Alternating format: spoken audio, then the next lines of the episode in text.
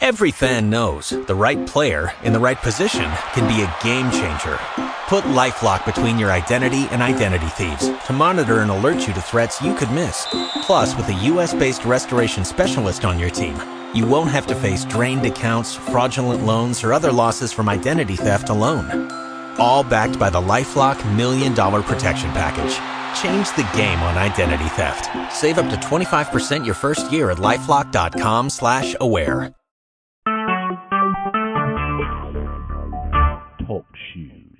Recorded live. Good afternoon, everybody. It is a Friday afternoon here on Beer and Money. We are here live as part of the PWP Nation Network. You can follow PWP Nation on Twitter at PWP Nation, PWPNation.com for some great articles and insight, as well as the PWP Facebook page.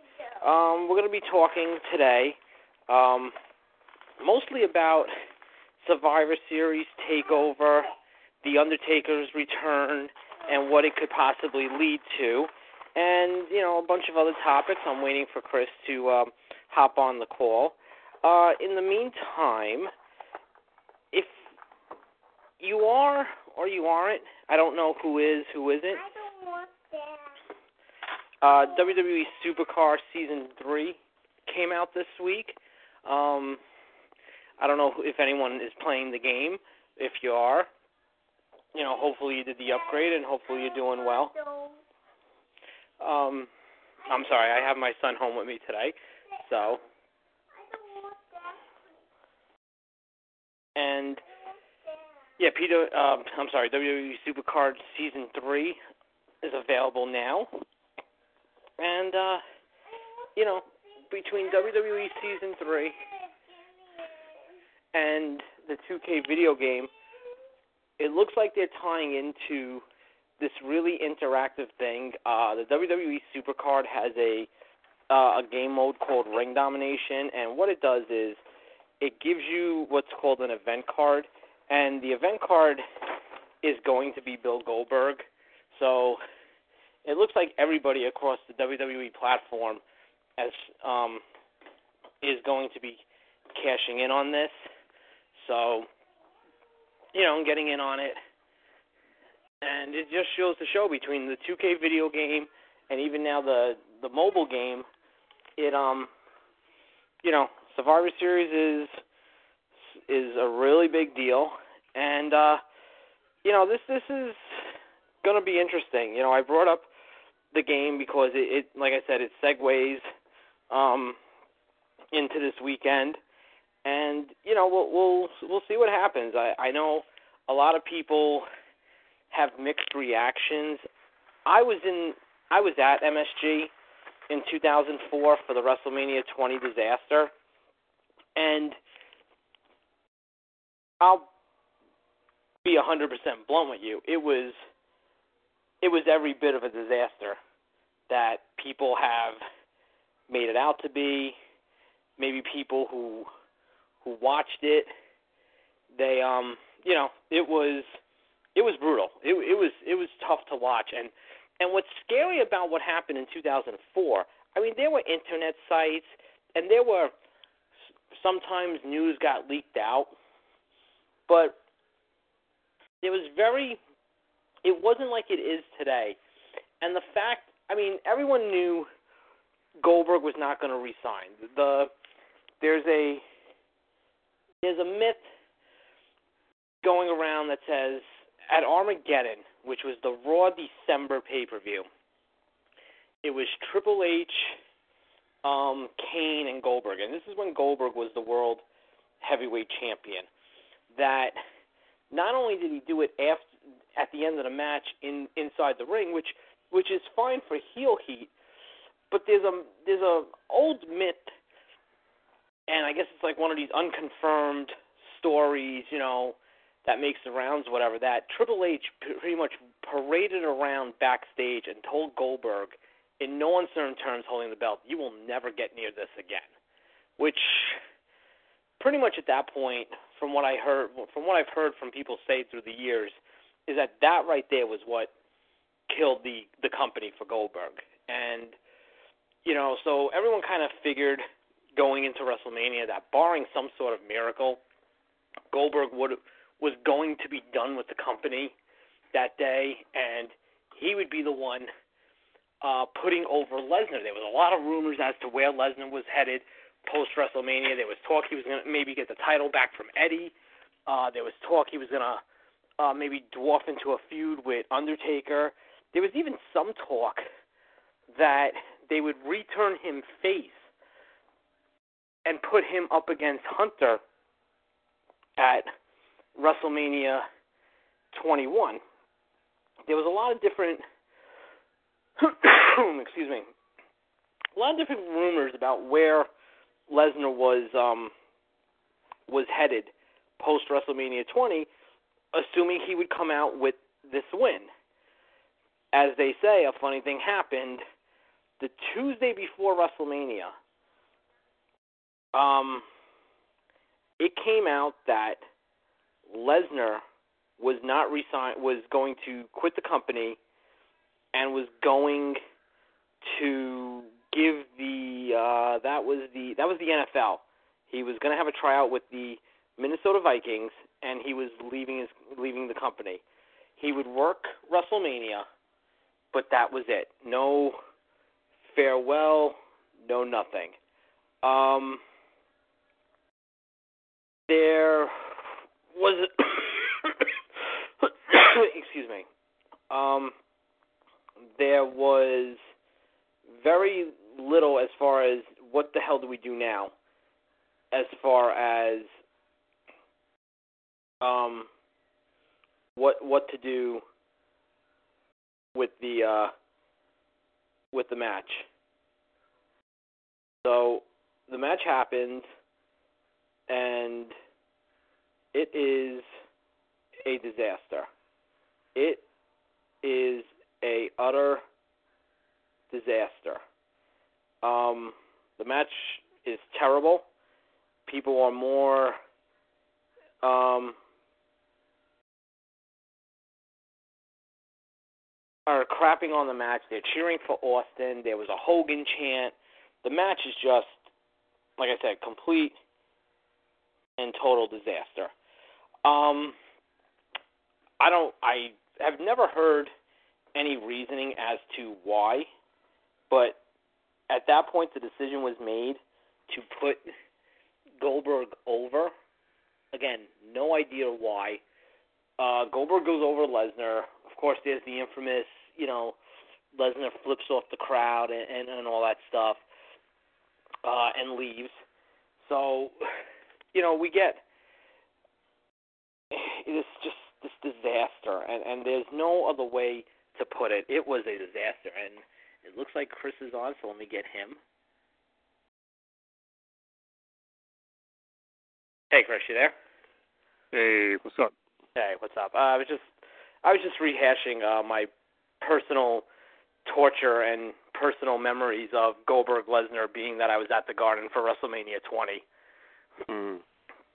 Um, and temp and you know kind of the backstory as to what what happened, what may have happened. Uh, of course, Triple H's role with his stupid comment to Goldberg backstage in Armageddon 03. Um, so yeah, I was just kind of going over that.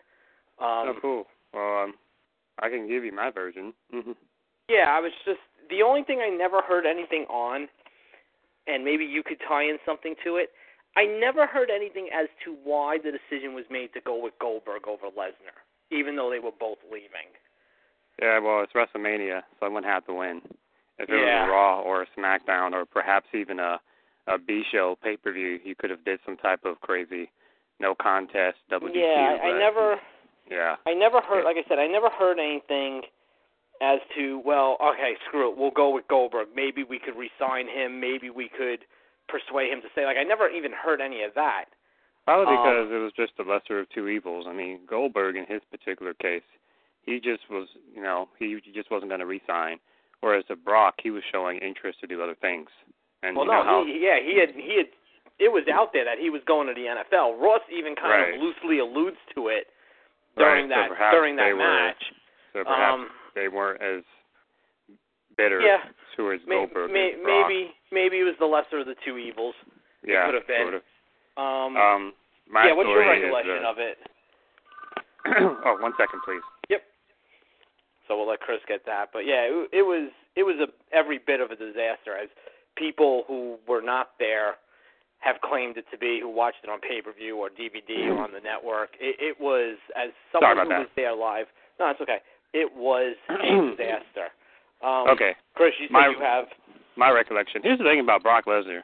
Um, it's weird, man, 'cause like if if it happens once, just one time, but when it happens a second time, like when lightning strikes twice, like that's when it's weird.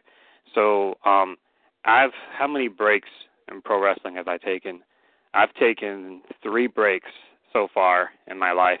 Uh, breaks basically being uh, long periods of time when I'm just done with wrestling in general. The first break was shortly after my father's passing when I was a young teen, and then the second break was basically after the uh, the Benoit tragedy, and then my third break was during um, after the whole. Um, well, my third break was more so of a break in WWE, not in wrestling. But my third break was after the whole uh, Cena Nexus thing just totally flopped over. So I stopped watching uh WWE for yeah. So I stopped watching wrestling for like a while after my uh father passed, which was 99. So from like 2000 or 2001, 2002, 2003, I was just kind of just out the game, just living life.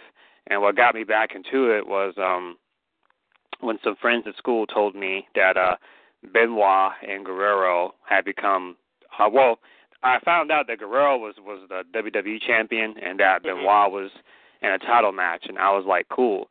So WrestleMania 20 was like my first show, uh, wrestling related show in like five years. So when I watched that show, uh, I didn't know what was going on. I hadn't been following the product at all. So you can imagine the culture shock it was for me because WCW was gone, ECW was gone, WWE was the only thing standing. They had a brand split, so it was just very very confusing. And the thing about Goldberg, uh, when I, when I saw Goldberg uh, versus Brock, I didn't know who Brock Lesnar was. I knew who Goldberg was, and it was strange because when they both came out, like the fans were booing them both, and um, and like when the match was going on, they were chanting "You sold out at Brock," and then Jr. was on commentary uh, talking about like rumors and theories and speculations And, and stuff I don't like mean that. to cut you off, but let me tell you something. The heat that they had, just when, forget about when they came out, when the graphic came up, oh my God, it was bad. Yeah, I believe you. I believe you. Uh, it was just very, very, very confusing. Um, now, the thing about this for me was there's a website that I think most listeners may be aware of. It's not as big as it used to be, but it's still around. Uh, there's a website called GameFAQs.com, and uh, it's a site you go to, and basically it has facts for numerous video games. You just go in there and you type in a console, and then when you type in the console, you type in the game, and there's like you know fully detailed reviews on how to go through a game. And you know this was in the early 2000s, so this was before YouTube, before Facebook, Right. before Twitter. So you know it was a big deal. I mean back back then, if you were having trouble in a game, you either went to GameFAQs or you bought a magazine. You know those little Right. uh, the little strategy game- guides. Yeah. Right, right, right. You know, and unfortunately today, because of the internet and YouTube and stuff, like there's pretty much no point. That that stuff's kind of out of business. But the cool thing about GameFAQs was it had like a miscellaneous section that covered other stuff like sports, uh, movies, and there was actually a wrestling section, and that was kind of my introduction to like the IWC. But at the time, I was not aware of what I was looking at. I saw this one article in a wrestling section because a friend he recommended me to like make an account on GameFAQs, and he was like, "Oh, just go here and like and, and you'll catch up." And I remember like seeing all these different posts about Lesnar leaving WWE and Goldberg leaving WWE, and and see, the thing about GameFAQs was a lot of fans would do stuff called fan fictions, where like fans would just make up Okay. stuff like for video games. So as I was reading it, I just assumed it was the same thing. I didn't put one and one together, and I didn't realize that what I was reading was like early dirt sheets and stuff because Mhm. you know websites today like No DQ and all that like that wasn't around back then. Well, I'm sure they were around. I just wasn't aware of them. But so I remember I remember reading reports that um I remember reading reports that Goldberg and uh Lesnar were leaving. So but as I was reading it, you know, I was like what? I was like in 10th grade, I think. Mhm. I was like four, 15, 16, so I just couldn't put one and one together. So imagine my shock when I looked at WrestleMania 20 and uh you know, that's what happened. And as I was watching the match, I was like, "Oh, that's when I realized." I was like, "Wait a minute. So that stuff I read was actually true." And it, it, you know, so that was kind of when I put one and one together and I sort of figured out like, you know, every every wrestling fan that's, that's a hardcore fan it's funny like the one question i like to ask them is like when did you figure it out? Like when did you realize that wrestling was a work? Like and some people they have like that moment where they realize and then some folks they don't have that moment. They just sort of collectively over a period of time they just sort of came to the conclusion and just kind of realized but that was my story right there so Mhm. you know but that was the first time it was with brock lesnar and then the second time which is the crazy thing it happened to me again with brock lesnar a second time because um I was pretty much out when Cena buried the Nexus and stuff. Like I was pretty much done, and during that period of time, I stopped watching WWE completely, and I started focusing on alternatives like TNA, Ring of Honor, uh, and stuff like that. I didn't really get into New Japan until like two years ago. But what got me interested back in WWE it wasn't the CM Punk pipe bomb. It was when The Rock came back at WrestleMania 27, and they built up the uh, you know the whole thing between Rock and John Cena. And as I was tuning in to watch The Rock, that was kind of how I got introduced to Daniel Bryan and CM Punk and everybody else that was pretty much Okay. popular at the time. And what got me was I walked into WrestleMania 28 pretty much a casual fan, not really knowing what was going on backstage and stuff. But what I wasn't aware of was apparently they had signed a deal with Brock Lesnar. I think the day before Mania 28 or something I like think that. that Thursday. Right, I right, remember right. I was at work mhm. and uh I'm a big PW Insider guy. Hmm. and Mike Johnson, who I will swear to this day is one of the few honest That and that, that will admit when he was wrong. Exactly, he was the only guy. Remember that Royal Rumble disaster Right, I remember that one. That was that the everybody 2013 was coming one. back? Mhm. Right. Shelton was was, coming only back. Carlito was coming back. Mhm. MVP was coming back. Mhm. He was the only one that was like, my bad. He was the only one that said that took ownership for it and said I screwed up. I should have known better, and I just I didn't. I should have looked into it, and I didn't. Hmm. And he apologized. He's the Mm. only one. The rest of them hid behind that plans changed bullshit. Right. Yeah. You know. That was the one Yeah, so thing just- that uh Jay and I are like we're on the same page on, you know, the whole plans change thing. Yeah. But what got me was when they did the the post Mania Raw after that, when they did the Cena segment, the fans were chanting, "We want Lesnar, we want Lesnar, we want Lesnar." So at the time, I was like, "What are they talking about?" And then Lesnar came out, and Mhm. I was like, again, I was like a second time, like the fans are are basically like ruining stuff for me. So like sometimes sometimes I guess the point of my story is sometimes like fans question the power of of the hardcore. You know, at the end of the day, hardcore fans are indeed the minority. The casual fans are the majority. So hardcore fans can do whatever they want. Ninety percent of the time, I think it depends where you are.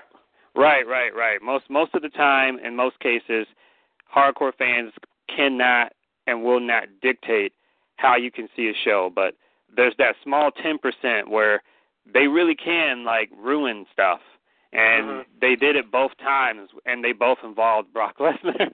so I don't know what it is about Brock, but he just seems to. Uh, I don't know. I don't. I don't know. Like, like it's it's one thing if it happens once, but it happened twice with this guy.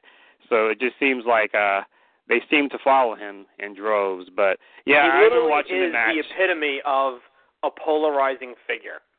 Like Right, he, right. Like he really is. Like they say it with Cena, like oh, no matter what, he brings an emotion out of you.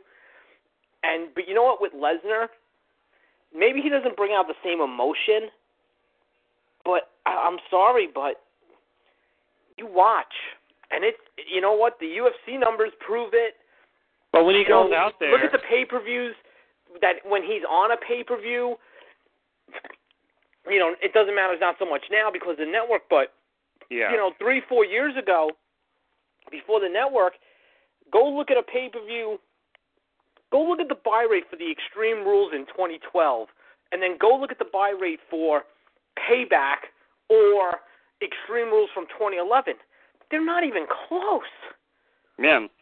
He brings something different to the table. He's uh he feels uh he feels real. My um my Mm-hmm. mom who doesn't follow wrestling anymore, but every so often she'll ask me what's going on, like what are the storylines like, who's back and you know, the few times she watches, she tells me that Brock Lesnar is one of the few guys there where it feels real. Like it feels like he's a shoot, you know, because that's kind of Yeah. like what I liked about Bret and in Bret's matches. You know, when he was when he was working on the body parts and stuff, like it seemed like he was tagging them for real. And um and Lesnar, he brings that to the table. He has Yeah. this intensity where it really feels like he's fucking them up for real. You know Sometimes when does? you hear, mm-hmm. what what Bret would do, and I didn't mean to cut you off. That, Oh, that okay. seems to be a lost art nowadays. You look at Bret, and you know I've I've heard people say, you know, when you talk about Hogan, when you talk about Cena, like the five moves of doom, and I've actually heard Bret brought into this as well. And the reason why I'll defend Bret is, is because if you look at the a Bret sequence, and you know the sequence I'm talking about, you know the the backbreaker, the stomping on the groin, you know, it was all building to the sharpshooter, which worked on everything he had been working on for the past three to four minutes. You know, you know, it, it, it the sharpshooter affects your back, it affects your legs, and Bret was working them over to the point where, you know, okay, now I'm going to hook this in, and you know, you're going to tap because everything I've just touched is affected. You know, that that's the difference, and I feel that's a lost art nowadays. Like you really don't get. I mean, granted, few guys, fewer guys use submissions, but I feel like you don't get that whole build up. And and Lesnar is that same guy. Like Lesnar throws you around the ring because he Mhm. wants to get to you to that point where that F5 is just going to be the knockout. hmm Yeah, a few people. A few, it's a lost art, and um, not that many people have it. Uh, it's one of the few reasons why uh, I like Asuka in NXT because when Oh, she's yeah. in there, it's just the same. I get the same feeling I get with Bret. It's like she's tagging them for real. Like she's Mhm. uh, putting them in arm arm bars and choke and stuff like that. Um, one of the main reasons why Austin Aries is my favorite of a lot of the indie guys is because uh, and it's unfortunate because it's becoming a mainstream style, like you know the suicide dives and the backflips. Like a lot of guys do it, but there's something about the the mannerisms of Aries. Like when he does the suicide dive, he does it through the bottom rope, and he gets a lot more velocity when he does it. And Mhm. unlike Jay Lethal and Seth Rollins and Dean Ambrose, he doesn't do it where it's like he does it three times. Like I hate that. I hate it when Mhm. people do the suicide dive three times. Like it, it comes off as too choreographed, too scripted. But Oh, Aries, we, just we can spend we can spend four days on on Right. the problem with in ring styles right now and and and all that. Yeah, but you're Yeah. right on with Aries. Aries is such, and and that's why, and it's not so much a bad thing, but that's why I Mhm. worry about a guy like him never making the main roster. Not because of his lack of talent or not because they don't see anything in him, but because they may see that much in him that you know, you know what, we don't need, and I'm just going to pick a guy out of nowhere. We don't need a lot Right. Almas, Andre Mm. Amas doing like you just said, doing the suicide dive three times. You know what? Let's keep Aries down here because you know what? Maybe we could hook Aries up with him. You know, let him train him down his performance, and then let them work some matches on the road together. And you know Yeah, what? It will make Am- Almas a better a better performer. You know, Mm. and because of that though, Aries never gets past NXT. But again, it's not like in a negative Mhm. way that right. he wouldn't. You, you know, Right. like yeah, you know, guys like Aries are are such a rare commodity that you know what, and and Hunter's not stupid. Hunter's not. Hunter will sit there and totally realize what a guy like Aries brings to the table. And you know what? I mean, he'll pay him royally. Mhm. You know, not that Aries was a guy that was ever about the money, but you know, Hunter. You know, I could see Hunter. You know, maybe in a year approaching him and saying, "Hey, listen, you know, I know, you know, you know what I'm saying. Like, Yeah. how do you feel about taking on this role down here? You know. Right, right, right. You know, and um, I just, it's, it's it's a lost art, like you just said. But his suicide dive, and another one he has is uh that running drop kick he does in the turnbuckle. He just takes Mhm. off like a rocket. Like he did it better Mhm. than Daniel Bryan. I remember I made that post like in 2012, and a lot of folks were like, "Oh, this is that was right when the Daniel Bryan yes thing was was getting Mhm. over." And I said, "Look, man, Bryan's great, but like Aries has the best uh turnbuckle dropkick in the business." You know, and, and I think Bryan even said himself that Aries did it better than him. Bryan, what I like about Bryan, he's very very gracious. Like he knows he's good, but Mhm. like he goes out of his way and he'll, just admit there when he'll someone. tell you, he'll tell Right. you you're better than him. Yeah, like I think he said on uh, the CWC that Kota Ibushi is like the hardest kicker he's ever been with. So he just said Mhm. straight up that uh Yeah. Ibushi's a better kicker than him. So he's pretty cool. Pretty much everybody in New Japan has that uh style where it seems like it's real. Uh the more popular ones is uh, that Shibata guy. Uh Mhm. he's he's basically like a taller Ken Shamrock. I think I don't think Cody's worked with him yet. Uh Nakamura of course. That's why that's why he's in WWE. Cody wants to gonna- work with Shibata. Yeah, uh, good luck with that, Cody. Shib- Shibata will kick any remnants of the mustache off Cody's head. yeah, yeah, yeah. But overall, yeah, you can count. You can count in your hand how many bring that uh that realistic style. Mhm. And I won't. And, And you know, I'll, I'll get shit. I'll get shit for this too. You know, and you know people hate him, but I actually put Roman on that list. He he brings a little bit to the table for real because the spear is one of the most overused moves in wrestling. So many folks do a spear, but when Roman does a spear, it feels real. And you know, it does. Yeah, you, you know what? It gets it gets lost in the whole. Oh, sure, Roman gets to pin him with a spear, but everyone else, you know, the guy kicks out at one. You know, but yeah, you know what? You're right. There is a little something to Roman. You know, where He's a good worker and he has intensity. It's just the character's not there. the character's not there. the yeah. booking and you know booking is really just soured fans. Yeah. But yeah, the key's going to be if he's going to move in. I don't want to spend too much time on Roman, but you know, it looks like Roman's moving into that world title feud with Owens for the whatever the Raw December pay per view is going to be. And I mean, Owens will retain against him. That's not the problem. But I, I really think like you need to go back to the day where Owens will cost Roman that U.S. title. hmm You can't you can't start doing these matches because then you know what you get? You get the matches like they were doing, and I thought these were so stupid. When Cena was feuding with Rollins, but they were feuding um they were feuding over the US title instead of the world title. So they were working a series of house shows with Cena, even though Rollins was the world champ, Cena was the champion defending, and he was pinning Rollins left and right. Like yeah, that I was hate bad. those. Yeah, what they I disagree with that because the, at the end of the day, like see what what I like about New Japan is that they realize Tanahashi is Tanahashi. He can lose and it doesn't hurt him because he's he's Tanahashi. He's the ace of New Japan.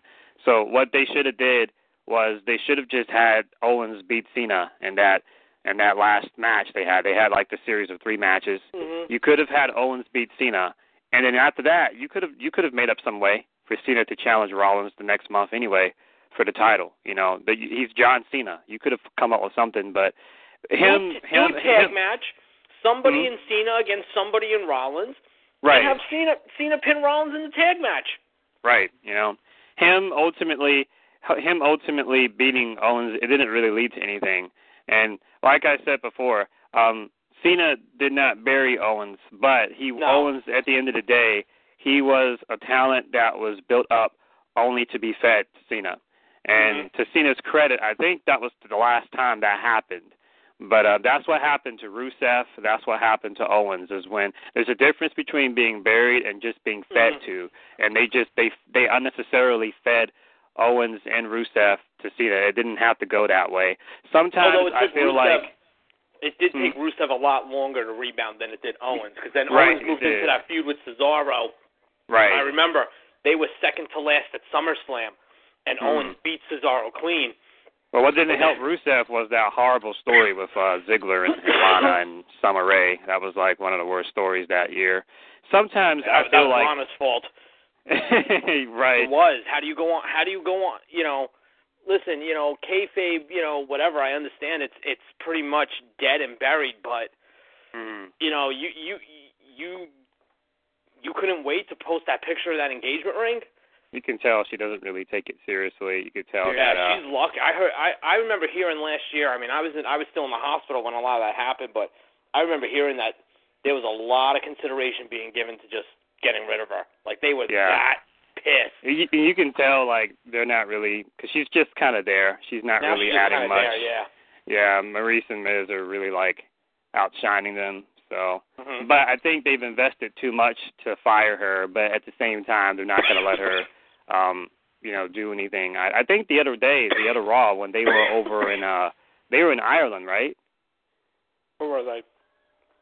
They weren't in America, that's for sure. I know they, were. weren't. uh, yeah, they were in London. Yeah, they were like in London or someplace, and Lana was still saying, "Now America, stand up!" And I'm like, "They're not even in it." It was like she Yeah. was so she was like you could tell like she was on autopilot, like she didn't even realize where she was. So, you know, like that's kind of like why I like Maryse. Like I never really cared too much about her as a wrestler, but as a valet, like she's vocal, she gets involved in the matches. She's Oh, like yeah. she, you can tell like she actually pays attention and she's Mhm. actually putting effort.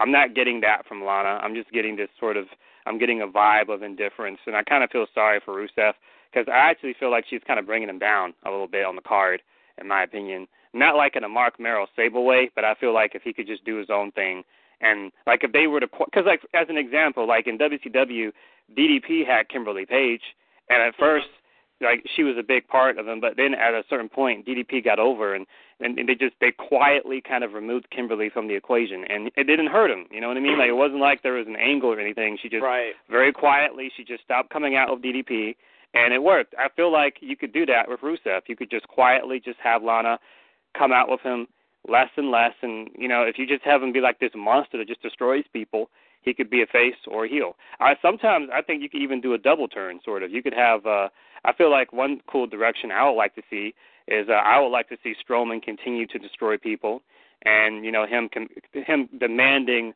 more competition from somebody and and as you're watching you're thinking oh okay it's going to be Roman or someone And then or Rusev comes you- out, yeah Rusev comes out like kind of do the Sheamus right when right, they turned Sheamus with Mark Henry. Yeah. right you know I think that would get a good reaction because I think most fans wouldn't expect Rusev to do it you know the problem I, would be was, though, the problem would be you'd have to feed Rusev to Strowman, yeah yeah you would have to but and but then, and then you know. But as long as you make Rusev look strong, it would be a convincing face turn. You know what I mean?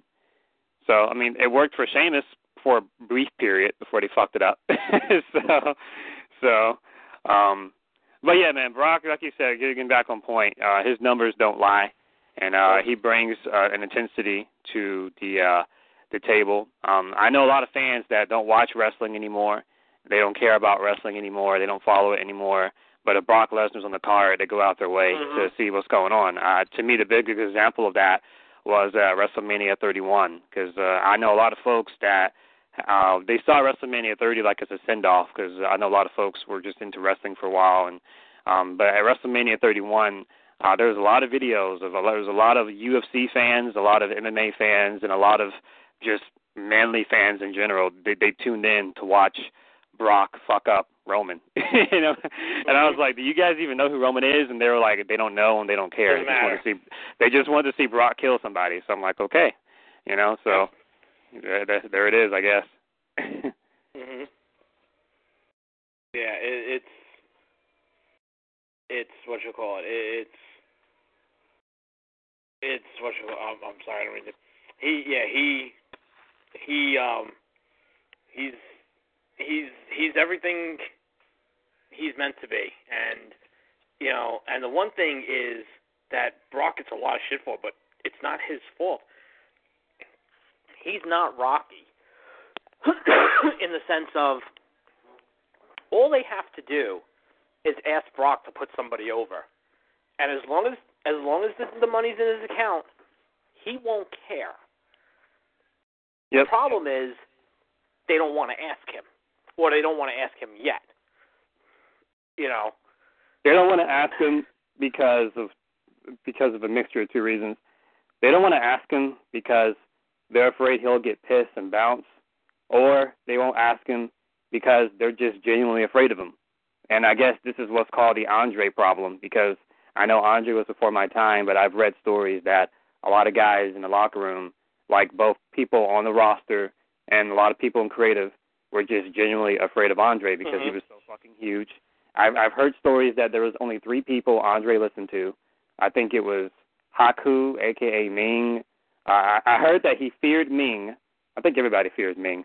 And and I heard that he respected um shit. This is where my age is showing. Harley Race. Harley Race. I heard Yeah. he respected Harley Race and I heard that uh he considered Bobby Heenan to be a very good friend. Yeah. And uh, the problem like- with Andre though is is that Andre literally left them in the dark a lot of times about what he wanted to do. The the stories about WrestleMania three are a hundred percent true from everything I've ever seen that they literally did not know what he was going to do. right. You know, they Mhm. literally did not know, and it was totally going to be his call. The difference with Brock is, and again, it could be maybe like you said, maybe they're just scared to ask him. You know, they don't want 2004 to happen again. Right. Brock only cares about money at the end of Mhm. the day. You know, and, and you know, if you go up to Brock and say, "Listen, you know, two million in your account if you put over Ellsworth," Brock's going to turn around and say, "Which way to the ring?"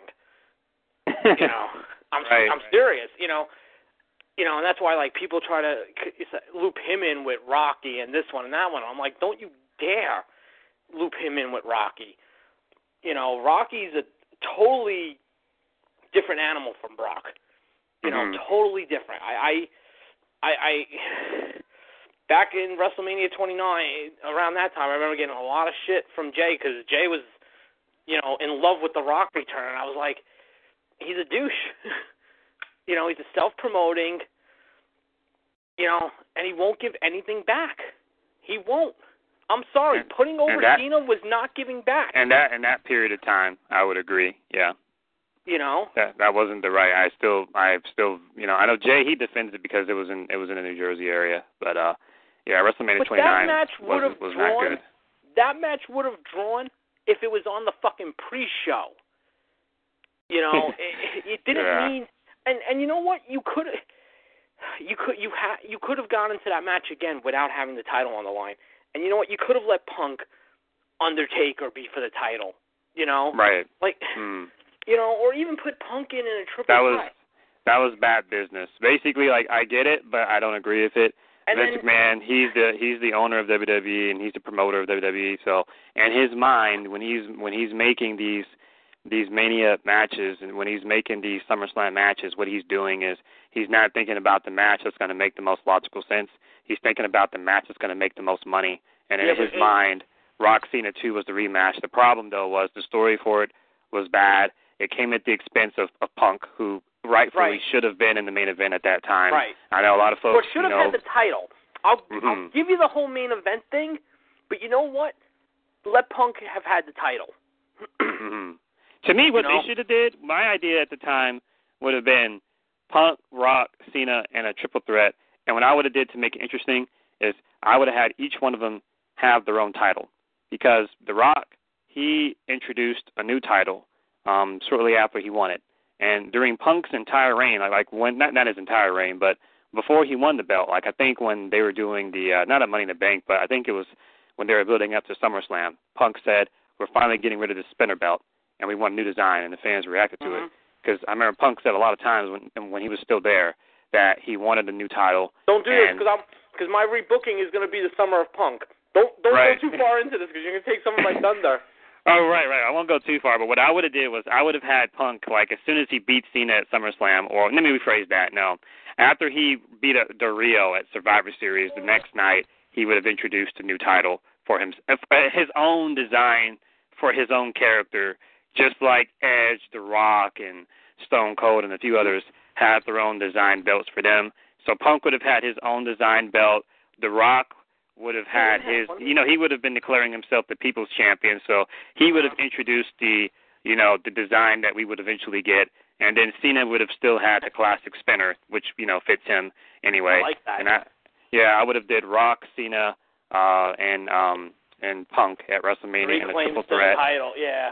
Yeah, right. With all three of them having their own special belts and Mhm. stuff, like as, as you know, and, and I'll give I'll give Taker and Punk credit because as rushed as it was, they did the best they could do with their program, and that match was very good. And you know, Mhm. to this day, there's a lot of confusion. There's a lot of mystery because you know Taker, uh, he looked good at Mania 28. He looked good at Mania 27. He looked good at Mania 29, but just he just something about that Mania 30 match. He's just he was just off that year. Even I understand he got a concussion. I understand that, but just throughout that whole build up, Taker just looked off. He looked really sick. I don't know what happened in 2014, but um he Yeah. just he didn't He he, didn't look bad. right. Yeah, he, He, he didn't bad. look right. I saw him at the Barclays, like the second to last Raw before Mania, and he he just yeah he looked. He looked that whole off. Bill, he just he he did not look good. He didn't. You I know? felt uncomfortable watching the match, not just because Taker was losing, but he just didn't look good. And um but that's what I would have did. But you know, I, I agree. The, the issue I have with The Rock really is like I feel like it's time for him to like when he comes back randomly when he comes back, like you know he comes back and he does a segment with like Rusev, or he comes back and he does a segment with New Day. Like that's cool. Just being in the same segment with him, you know, just interacting with him gives him a rub. That's cool. But it's getting to the point now where it's like these random comebacks or these random cameos at Mania, like no one's getting anything from him. right, right. No one's getting anything. There's only so so it's much like being in the ring with him right. has value with. You Right, know, like what he did with the hurricane is a prime example of of uh right. of, of getting someone over. Like you, you do these backstage segments of Hurricane. You have like a random match on Raw. Sure, it was to build up him and Austin, but still, like it really g- it gave Hurricane exposure because before Mhm. that, Hurricane was just kind of like this low card guy. And by doing these continuous segments of Hurricane, it Mhm. really got him over as a as a good like you know uh, mid card babyface. And then later on, he had a tag team going with Rosey. And sure, like it it was peak, but it helped him. Like that's an example. Or his segments of Christian, like when Christian still had the long hair and Rock was giving him advice, and then soon after that, Christian cut his hair. He got into better shape. He got Tomko. He became Captain Mhm. Charisma, and then that led into his run in '05. Like I'm waiting for him to do something like that for Mhm. somebody on the roster, and it's just Right. it's not happening, and it's just kind Right. of like. You know, like where's this going? You know, and I feel Mhm. like he's totally given up on Roman because after that Royal Rumble debacle, he is not even like, you know, because I, I, I, when he was going to show up at WrestleMania this year, I felt maybe he'll show up during the Triple H match, and like he Mhm. didn't even like Rock. It's like Rock. He knows. It's like he knows that like they fucked up with Roman. It's like he's not even going to try. It's like I know Roman's not over, but like try to help or do something. Yeah. Like he's not even doing He that. had- I'm like- telling you, go back to the Rumble in 15, and he's got that look on his face when he's raising Roman's hand. He he knows he's got that look on his face like, oh shit. You know. Yeah, I know. And that's very unlike Rock to just give up because he's a pretty positive guy. He usually keeps trying, but uh it's like when he doesn't even try to you, interact you with Roman. Roman to get over as a heel, I'll tell you. And you know, I know this would require a lot. Call Rock and be like, listen, come out one night, and we're gonna have Roman just lay you out. Yeah, that would be the idea. You know. Yeah. You know, or what they could have done, have Roman toy with the idea of joining the Authority. Bring Rock out for a promo. Hey, listen, I was in the same spot as you. You know what I'm saying? Address Mhm. the history. hmm That's all. You know, but this last five, six year Rock, nah, total douche. But being in uh in seriousness, uh bringing it back, I, I know there's some reports going on, and I was joking about it the other day. Uh There's some reports going on about uh Taker becoming champion and uh, and fighting Cena. And if this happens, you know, I was joking about it. And uh, and again, like the thing about Punk's podcast was when he was ranting, everyone just listened to what they want to listen to and stuff. But if they go that direction, if they do Taker versus Cena, then it's basically Mania 29 all over again because it's AJ who should walk Edit that into Mania as the champion. Edit that statement though. If they do Mhm. Taker versus Cena for the title, because Taker This- Cena on its own is fine. Right, right. But for the title, it would be. Yeah. It, it would be. It would be Punk all over again. Yeah. Where it's like, okay, this is going to be a bigger money match, and even though it makes more logical sense for AJ to walk into to Mhm. fight, because the because what because the impression that I was under is that AJ was walking into Mania as the champion, and he was probably going to drop it to Cena for number 16 because that's yeah, the only the, show. The other thing I've also heard with AJ is they're planning to turn him face. That's and- fine. He's not booed anyway. And that's fine, yeah. the thing is, and I've heard like Orton Wyatt's probably going to blow up at Mania, which is fine. that's fine. I mean, as long as Wyatt gets the well, the story requires for Orton to win. So yeah, uh, anti-taker streak But- continues. yeah, but here's the thing though. If if AJ turns face, that's fine, and AJ goes into Mania as the champion because of the brand split and everything. Unless you're ready to take a major chance on Miz, who is the guy he faces? that's the problem. See, and that's that's why I say it's like CM Punk because they were so obsessed on Rock Cena 2 that they weren't thinking about okay, what's Punk gonna do, and there was no one left for Punk to fight, and so Vince just said, hey Taker, man, I need for you to rock Punk. Can you do it? And he said, okay. They got lucky in that area, but in AJ's case, if Taker's already fighting Cena, there's no one left, and Yeah. you can't do Miz versus Styles.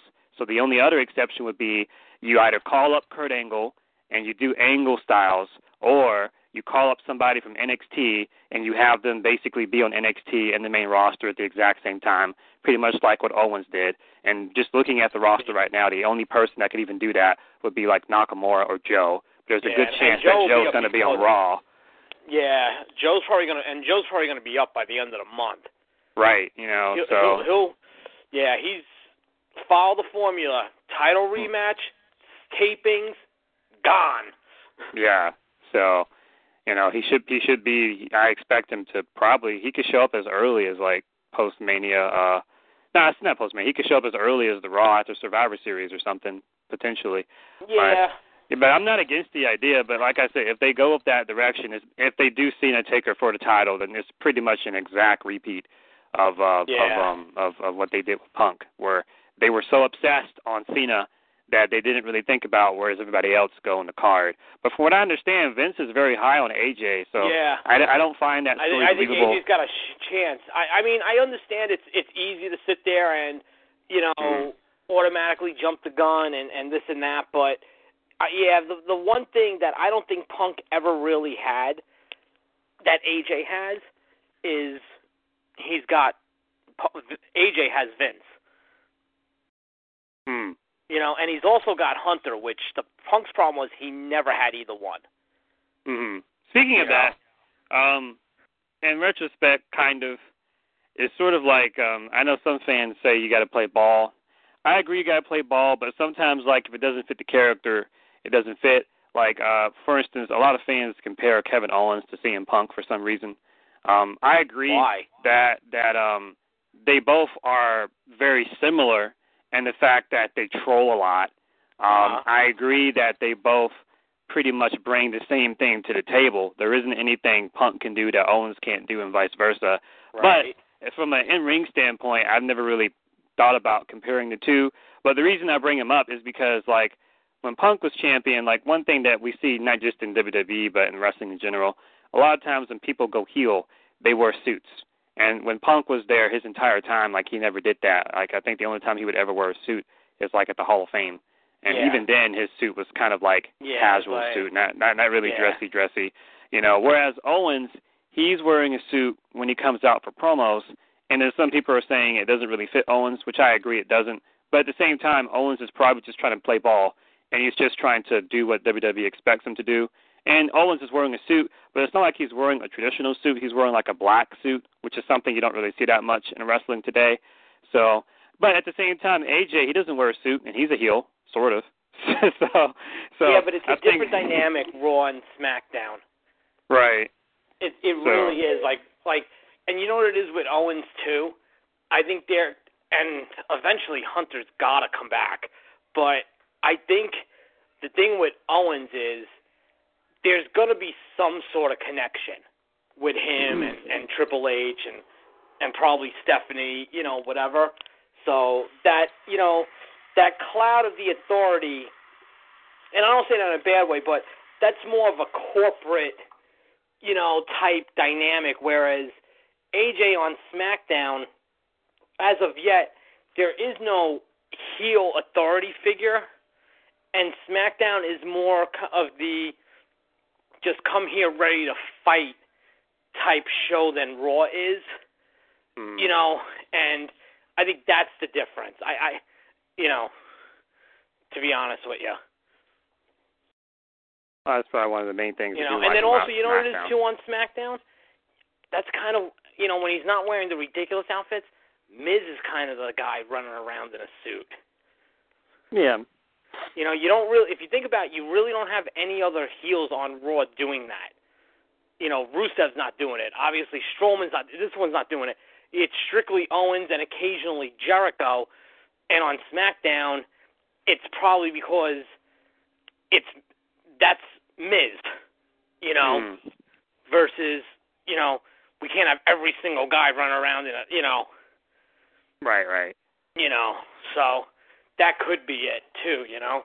Um yeah but you know what? Owens is getting there. Owens is owens is owens is getting to a point where he might even be better at punk at the trolling. Oh, I mean, even much the, even the little me. stuff he said even the little stuff he did monday night. I know everyone's talking about the he oh he trolled aj about the phrase but go back to the beginning of raw during the tag match with him and roman. The referee's talking to roman when they're about to begin the match and it's strictly just the camera shot and Owens literally lifts up the belt and photobombs Roman during the camera shot. It's little stuff like that that's like that's awesome.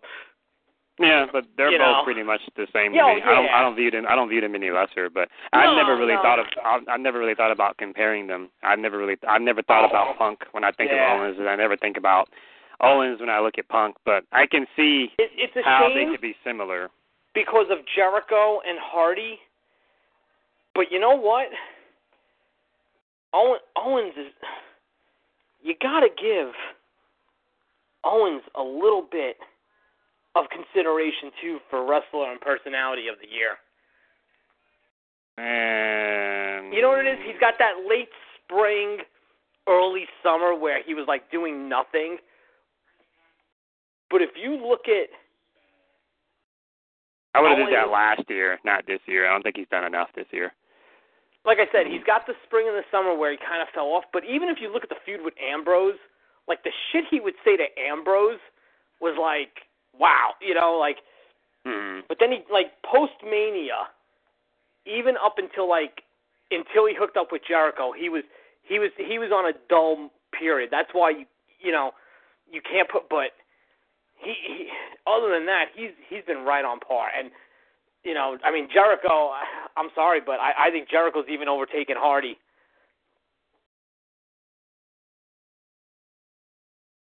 Did you know Broken Matt had amnesia? I was laughing at that yesterday. yeah, see that that's the thing. Like they're just I don't I don't know. Oh, by the way, did uh, you do predictions yet, or or did you? No, not yet. Over? Oh, Not yet. I was I literally when you came on, I was like I said, I was reliving my personal horror of being at WrestleMania 20 for that match. Oh, oh, Um, you poor soul. We, yeah, I know. But hey, I got to see Benoit win. Yep. You know, it's always darkest before the dawn. you know, but yeah, Matt Hardy with amnesia now, like it's getting a little. oh, I getting was a really, uh. I was really impressed with um with Eli Drake in his match with uh, Eddie. He's looking good. Yeah, So- Eli's looking. Re- Eli's looking really good. Eli. Eli. Hopefully, they position him to have a good two, 2017. Mm. It's not a spoiler, you know. EC3 is the number. One, he's. He, I'm almost certain EC3 is going heel to take the belt. Yeah, he's just better as a heel. There right now, what's going on right now is uh, there are a lot of guys currently in the business that are good, but they're not. They're having a good year, but it's not as good as it was like a year or two ago. And to me, two of them are EC3 and Jay Lethal. And me personally, I just think they're just both better as heels because hmm um Jay Lethal as a face, like I just think as a face, people just think of him when he was in the X division, or they, They think should about they shouldn't have they shouldn't have fully turned him. They should have kept him the way he was, just fighting everybody. Right, right, right. You know, he he's going to he's going to Japan and he's having matches with with Naito and Elgin, and the matches are good, but they're not as good as it was like a year ago or a year and a half ago. It's like something just seems a little off. The dynamic And- is off. Yeah, yeah. Like and Carter Carter works some indies and Mhm. he's a heel. Like he was even working Evolve um with Mhm. Galloway for a little bit. That's Yeah, when everyone about that. thought everyone thought they were doing NXT versus TNA because they at, they attacked Gargano yeah, and you know everyone says it. You know they get why TNA had to do it because the crowd, you know, the same 20 people that go to the Impact Zone were demanding it. Um, right. but they were like, he should have never been turned. Yeah, I You do know, think it's it's just weird. I think Rockstar Spud's better as a face, and I think EC3 is better as a heel. I think Lethal is better as somewhere in between heel and tweener. I thought I that. thought Lethal Lethal was at his best, like I said, when he was just fighting everybody. I'll fight Mm. Adam Cole this pay per view. I'll fight Jay Briscoe the next one. I'll fight insert heel here at the next one, and then I'll fight Colt Cabana at this one. You know, just yeah, yeah. you know, As a you know, pure I'm the face, champion. something's just sort of off a little bit. I'm the champion. You guys want my belt, which is the way it should be at the end of the day. It shouldn't matter if you're a heel or a face. You should want the belt at the end of the day. Right. You know, and now I got to defend my belt against you. You know, that's the one thing that I've always felt, especially nowadays with the way the business has gone, that it's not as black and white as it used to be with characters and whatnot. hmm Ha- do more face versus face championship matches. Do more heel versus heel. You know, a lot of people crapped on Ziggler Ambrose, you know, for SummerSlam. Yeah, that match what? was pretty bad. It, it was. But you know what? At least the concept of, oh, I wonder what heel Ambrose is going to defend against at SummerSlam, kind of got thrown out the window for it. You know, Mm. like it was it was different. You know, you know that was. That's, I'm not that's I'm not writing off Ambrose yet until we see a heel turn. I want to see what he can no, do as I'm, a heel I'm in not talking WWE. about them. I'm not talking about them specifically as like, you know, but I'm just saying that the whole concept of it, as you know, Ambrose was was the face champion, you know, and 99 times out of 100, oh, who's the next heel to step up at the pay per view? And it was nice to see them go the direction of of a face, you know, and and let's mix it up, you know, especially when let's be honest, the title match itself with everything else that was on SummerSlam was probably third from the top anyway. You know, you knew the mm-hmm. Universal title match was going to get put higher as far as priority. Lesnar Orton. You could even make a case, even though it happened before it, you could even make a case for Cena and AJ, and I'll even let you make an argument for for Sasha and Charlotte. You know, you can slide that in every now and then. You know, it doesn't mm-hmm. always have to be heel champion versus face challenger. Why can't Wyatt step up and challenge AJ? Why can't Strowman turn around to Owens after Survivor Series and say, "I'm coming for that"? You know, Oh, why- they're just too why- traditional. Yeah, but that whole era is gone. I thought that You know? one Money in the Bank they did, where everyone in the Money in the Bank was a heel. I thought that was one of the better Money in the Bank matches. That was really different. Which one was that? That was the one that Sandow won. Everybody in that match was a heel. Everybody was a, Cody, him. Wow. Yeah, it was Cesaro, Swagger, uh, Cody, uh, Sandow, Ambrose was in that match. The Shield made a run in. Like everybody in that match was a heel. And I remember when they announced the match, everybody was like, "What's going on?" But it was actually cool because since everybody was a heel, the fans had to choose who they wanted, and a lot of folks in the match kind of turned face from that. It was really different and innovative. It was probably the most creative match they've done in like the past ten years. I mean, Del that Rio was- and Del Rio was the champ, so he was a heel. Right? Well, Yeah, he that's- was. Okay, there you go. They were Yeah. creating. All right, that see, that's a different dynamic. Yeah, That's that was that was literally the most creative match they've done in like the last ten years. I mean Yeah. that for real. I want to see that again. I want to see a match like that. Or I mean, you just look at it on paper and you're like, what is this? They're afraid Yeah. to do that sometimes. Yeah. So, you know, they're they're getting there with the woman. You know, they're they're starting to experiment. Okay, you got Sasha and Charlotte in the Hell in a Cell, so that's a start. But I would like to see that type of booking, like you know, in other places as well. You know, because everyone knows that they're trying to push the women harder, but everything else Mhm. is still kind of like the same. So, well, but yeah, I, I, see, what, you- I see what you mean. Yeah, like you know, again, I'm not praising the match. I'm not praising Ambrose. I'm not praising Ziggler. But you know, like I said, just you know, the concept is different. Yeah. You know, so yeah, buddy. Okay, just, that was too much. Okay, sorry about that.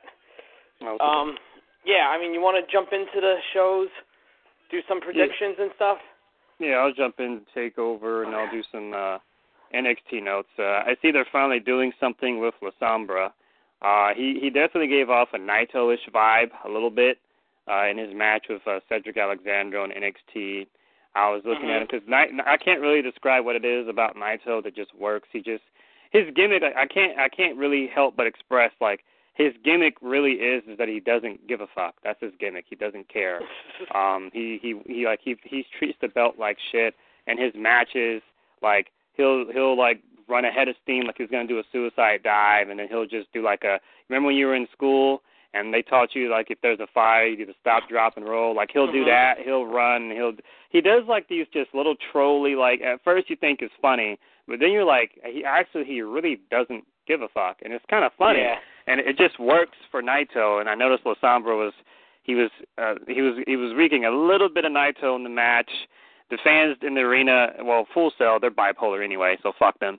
But they didn't really seem to know uh, how to react to uh, La But I'm willing to give it a shot. I think even under better circumstances, he could even be like a member of the Wyatt family. He's definitely got the beard for it. But um, I'm probably taking a little too far there. But uh, he had a good match with Cedric, and uh, it wasn't Mhm. like Cedric needed to win anyway. I would have had the match be on Takeover, but I guess they didn't want to have two singles matches involving a team where one person turned on the other. I, I, I see their logic Mhm. there. So Yeah. you know that was cool there. Uh, so anyway, uh, shout outs to him, and uh, hopefully, um, hopefully he does better. Dario, man, uh, look, man, I like you as a person, but don't be throwing your friends under the bus. He was like somewhere the other day, and he, he He- basically yeah, said, he made that comment that he wants out. yeah, man. I mean, fuck, they're real. I mean, friends like that, you don't need enemies. But anyway, I really hope it goes. The reason why I'm, I'm kind of like a, a really big on La Sombra is I've said before that you know people give Cena a lot of shit. Nakamura was in New Japan for like ten years, and out of ten years he was there, he like lost twelve matches, just like ridiculous. So Mhm. one of the few guys that beat Nakamura clean was La Sombra. So it's like you actually have one of the guys that legit beat him on your roster, and they weren't really booking him that well. So I'm really hoping I'm hoping that they that they use this because to have a guy that good and just use him for nothing would be kind of a waste, sort of. I don't want him to end up like uh Solomon Crowe, though he's on Lucha Underground now and he's looking better. So that's pretty much all I got for uh, yeah. NXT. It was just a standard uh go home. The, the the thing was they built up all the they built up like a lot of the stuff in advance already. So like on the on the most recent NXT, it was really just a bunch of filler matches that didn't really have anything to do. What what I heard that happened was they didn't. I heard they kind of they they um.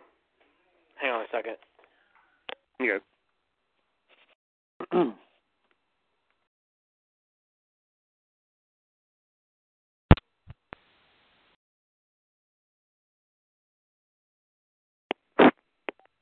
Hello. mhm. All right, sorry about that. Okay. Um, yeah. Um, I, what I heard what happened was once strong, uh, not strong. Once Aries got hurt, the the reason why they ran out of material for this week was they're gonna do one of the semifinals one week and then the other the following week. But because Aries got hurt, they ended up having to do both. They they had them both because one was a singles match, which Yeah. Strong and one of TM6 won Mhm. and uh you know that's why the other night was more or less a recap. So, but yeah, I mean, yeah, Del Rio needs to shut his mouth, he does. you know, you know, and it must be killing them that they're on Total Divas. Uh, that's what happens when you sign that contract. Even if Yep. you're not there anymore, your stuff is still uploaded. Well, no, I'm I'm sure WWE must be like, Jesus fuck, you know. Can't edit it out, I guess. Yeah, he's. Yeah, he he better be. Yeah, if I was La Sombra, I'd be like, yo, dude, shut your shut your mouth. Sh- shut shut shut it. Uh, I got the uh, NXT card in front of me. Uh, On a positive note, no one's really brought it up. Uh, uh, um, it's, uh, NXT and, and Survivor Series is going to be in Canada, so that's cool. Always love Canadian crowds; they're very fun. I still have very fond memories of a random pay-per-view. I think it was called Breaking Point when uh, Dolph Ziggler had just got repackaged as Dolph Ziggler, and he was trying to do a promo, and the, and the fans were chanting "Shut the fuck up" at him. That was hilarious. ah, you Canadian I canuckers. I heard that I heard that they're a little nervous though. I heard they're a little nervous about what they're going to do to the main event. oh, what are you talking with, about? Uh, Lesnar and and Oh, uh, yeah, yeah, Goldberg. yeah, I yeah, heard yeah, I yeah, heard yeah. there is some some nervousness as to you know, which is why I I'm a little afraid of what we may get as far as antics go to kind of calm like to kind of battle the crowd. But I I have heard they are scared to death. All right, well, if you want to see how Canadian crowds act to Goldberg, just look at the Goldberg Spears Bret segment. That's all I got to say Mhm. about that. Yep. so, um, well, I'll just I'll do this in reverse order. Uh, Nakamura Joe, that'll be a good match, but uh, Nakamura will go over, I think, here, only because Rumble's right around the corner, so the writing seems to be on the wall here. Um, I think Nakamura's going over Joe. What do you think? Uh, yeah, Nakamura is going to retain. Um, Hmm. I've seen some people saying that maybe Joe wins and then they do a third match, but I I, Nah. I think this is I think Joe's done just about everything hmm you can do at this point. I I, I think it's that's it. It's Yeah. it's time. There's a Nakamura against Joe. Uh, I think Nakamura's going over there. I, I guess Um, if you want to be just the only reason why this holds a little weight, maybe, is because what um what you call it um what are you doing with Nakamura coming out of this?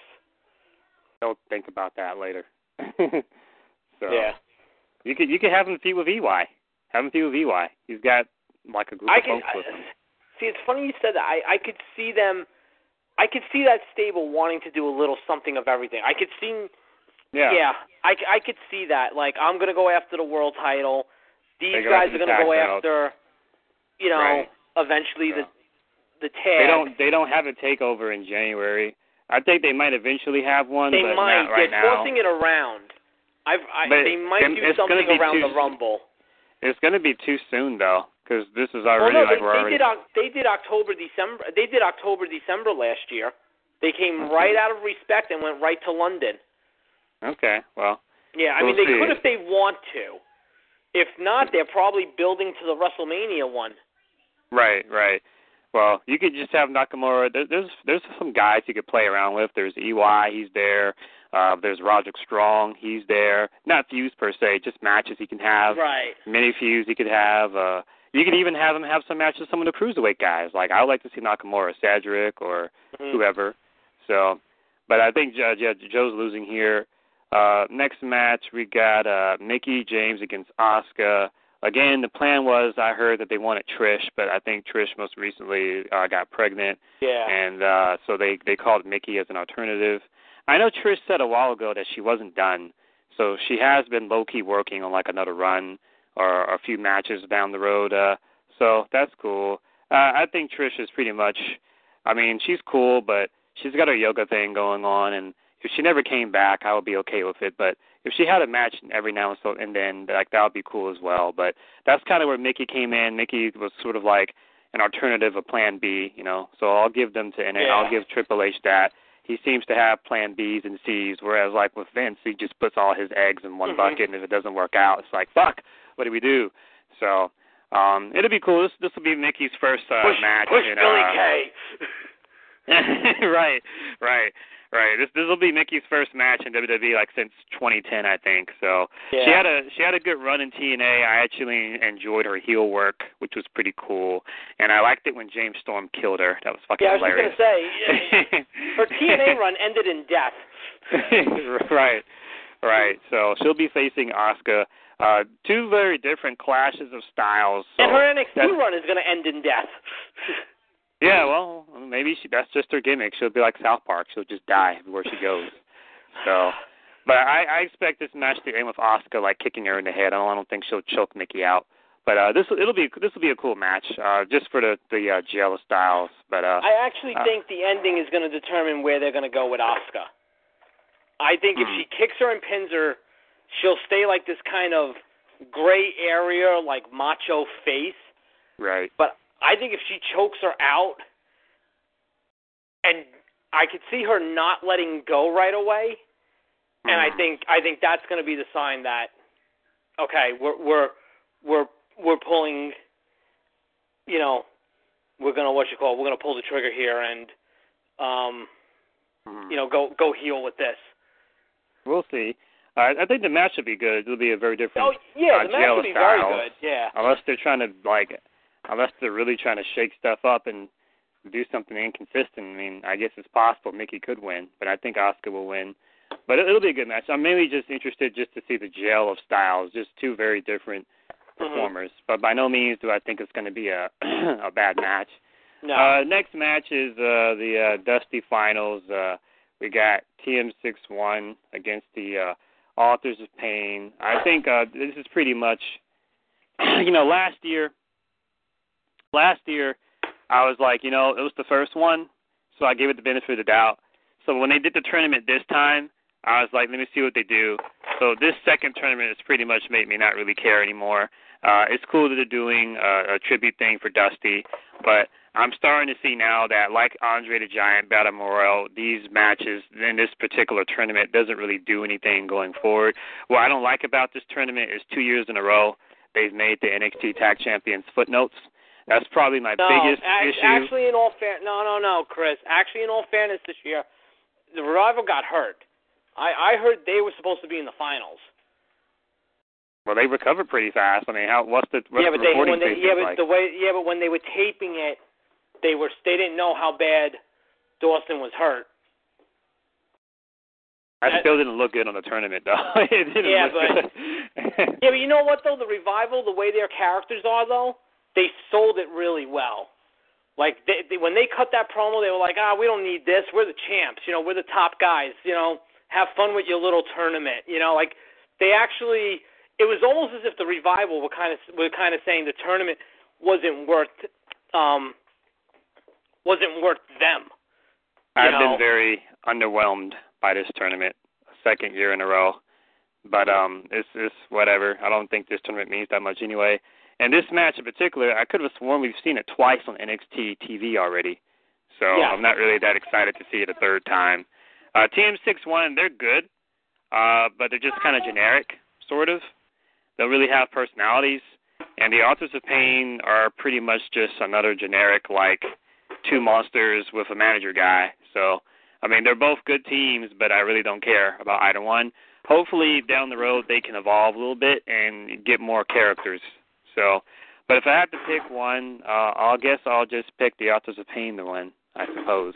Right, only because uh, I'm only picking them only because that guy, uh, what's his name, the uh, the Road Warrior manager, Paul Paul. Paul.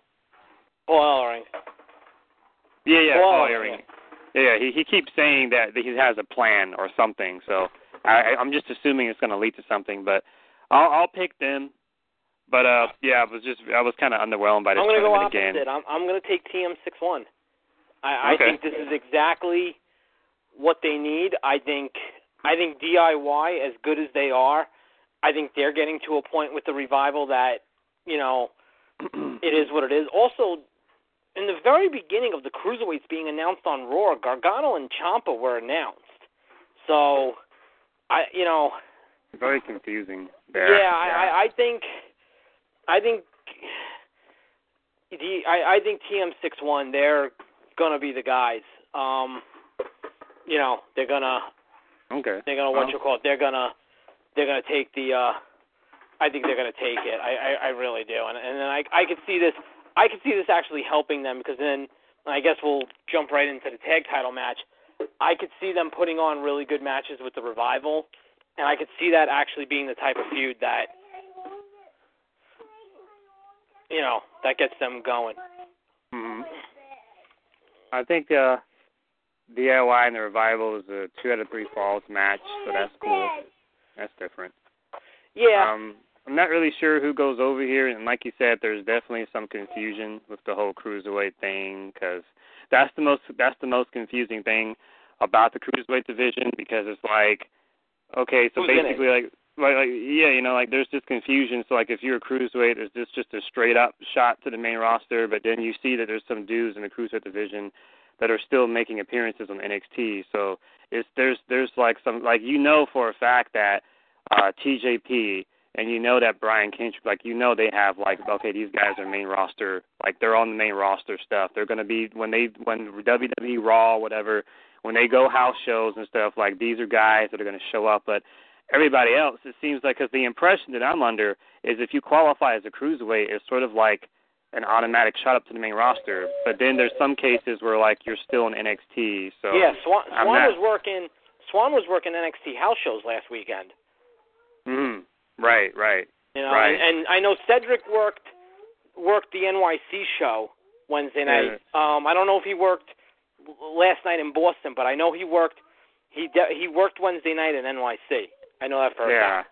Yeah, it's very, very, very strange. So you could have DIY lose here, and uh, at the same in that respect, it's okay because then they could just individually do their cruiserweight thing.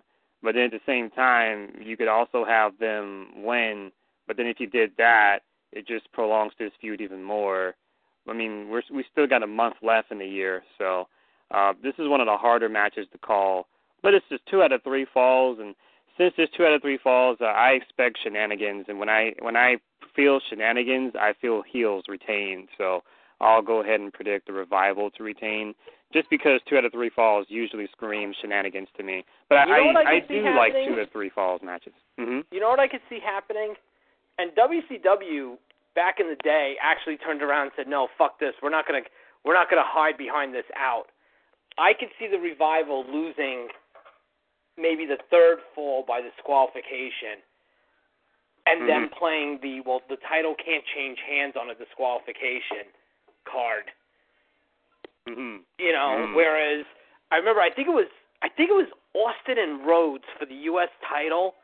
Oh, Dustin I know got- exactly what you're talking about. That was Dustin a got Starcade. DQ'd, yeah. Yeah, and then yeah. Austin won the second, like I think Austin won the third fall. No, no, I'll tell you what happened. I, I saw that. I, that, that was Starcade '93, my first wrestling show. At that time, throwing someone over the top rope was considered a DQ, and Dusty threw. Steve spit it on on on on Dustin, and so he threw him over the top rope, which was a DQ. right. And then he he got a chair and he hit him, and then Steve was blading really good. And technically, they had like the two minute rest period, but during that rest period, Dustin was just beating down Steve. And then when they reset for the second fall, it was like one of those things where he got a, a schoolboy cradle, and then he put a foot on the rope, and and so he beat him like two straight. But even though he beat him two straight, like Dustin was standing tall, and Steve was like a bloody mess. So it Right. was one of those things where he lost. Well, I'm sorry, Steve Yeah. won, but Dustin still looked stronger than him, like in victory. It was it was a really classic like heel two out of three stuff that you don't see anymore. Like not even Ring of Honor does stuff like that anymore. So yeah, I could totally see the revival like doing something like that where they like they like get a chair and like I like say they say they focus on Gargano because they seem to have the story. They seem to they seem to like saying that Gargano is the one that takes the fall and not Mhm. Ciampa. Like say they get a chair and like they hit him in the leg with a chair, so they'll get DQ'd, but then they'll make him tap out the next fall. You see what I'm saying? Like something Right. like that. Some And some cheap teasing. way out. Everyone keeps calling for this Gargano Ciampa uh breakup. That Ciampa's got to turn on Gargano too. Like that's the other part of it too. That I think there's just too many factors as to why DIY DIY won't. Well, their name win. is so weird because it's called Do It Yourself, and they're a tag Yeah. team. Uh, Corey Graves brought it up. I was kind of like, that doesn't make sense. Yeah, but Gargano, he's awesome, you know, and Oh yeah, I hope no, it, they both I hope are. it, yeah, yeah, Gargano's awesome and Ciampa's awesome. The first time I saw Ciampa was uh I think it was one of those Ring of Honor baseball shows Field he's of Honor. Inde- he's still indefinitely suspended by Ring of Honor, isn't he? Yeah, he still is. He still is. Uh, like the first time I saw Ciampa, I forgot what happened. I think he, he was fighting someone. I think he was either fighting Elgin or Hanson, one of those two. And like he did this spot where like he put them in the in the corner, sort of like how Goldust used to do when he used to do the Shattered Dreams, where he would kick Mhm. him like down low. He put them like down there, and then he just continuously ran the ropes and would do like a knee to the face, then a fist to the face, and another knee to the face. It was like just a never-ending just train of like stiff knees and clotheslines. It looked stiff. It looked really vicious, and I remember like uh whoever he was fighting could not get out of it, and so they actually had to stop the match via ref stoppage, which was really fucking cool because you don't really see that kind of stuff in wrestling Mhm. anymore. You see that like in UFC. So Yeah. he won via ref stoppage, but it was like he was so into it he wouldn't stop, and he Mhm. just kept going and going and going, and so then the ref reversed the decision and had Ciampa lose instead, and then Ciampa just snapped, and he just like he took out the ref, he took out the the uh, ring announcer, he took out Carino, he took out like uh like two wrestlers, like I think they were like indie guys. He just he took out everybody. It was cool. Like even though he's a cruiserweight, he he just gives off he can, like this he can, yeah. yeah, he gives off yeah. like this psycho vibe, like he's just gonna break at any moment, sort of, and he could just kill you. And they've teased it a few times. I think they did it after um the last takeover, where the Brooklyn. revival was they were yeah they were beating him down, and then the camera kind of zoomed in on his face, and he just had this really bizarre, creepy look, and the revival looked at him like, what the fuck? Same thing. They even did that at the end when they were leaving the ring after the match. Like Ciampa had his hand behind Gargano's neck, and it was like he's gonna just throw Gargano down, isn't he? Like Yeah, yeah, he didn't- yeah, like they, yeah, it was like he's really good. He's really good at that. So you were Yeah. talking about lost art. Like uh sometimes, like in the Attitude Era, you just had a lot of guys that had really good facial expressions, like Vince and Shane and Mhm. and stuff. But he was really Mhm. good at that kind of thing. Yeah, yeah, but yeah, I I got the ri- revival retaining. Uh, what's what's what's next on this show? Hello. Hey, buddy.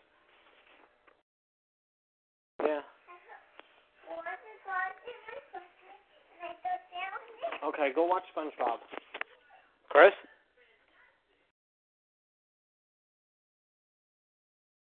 Okay, so we I think we lost Chris. Let me see if he's let's see if he's back on.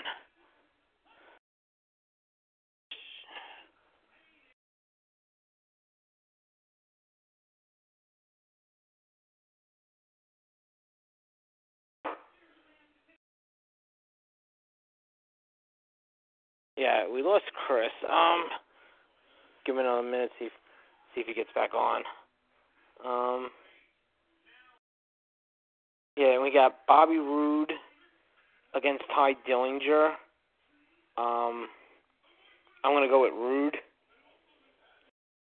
And then supposedly there's gonna be a six diva tag, which is gonna be uh, Liv Morgan, Aliyah, and Ember Moon.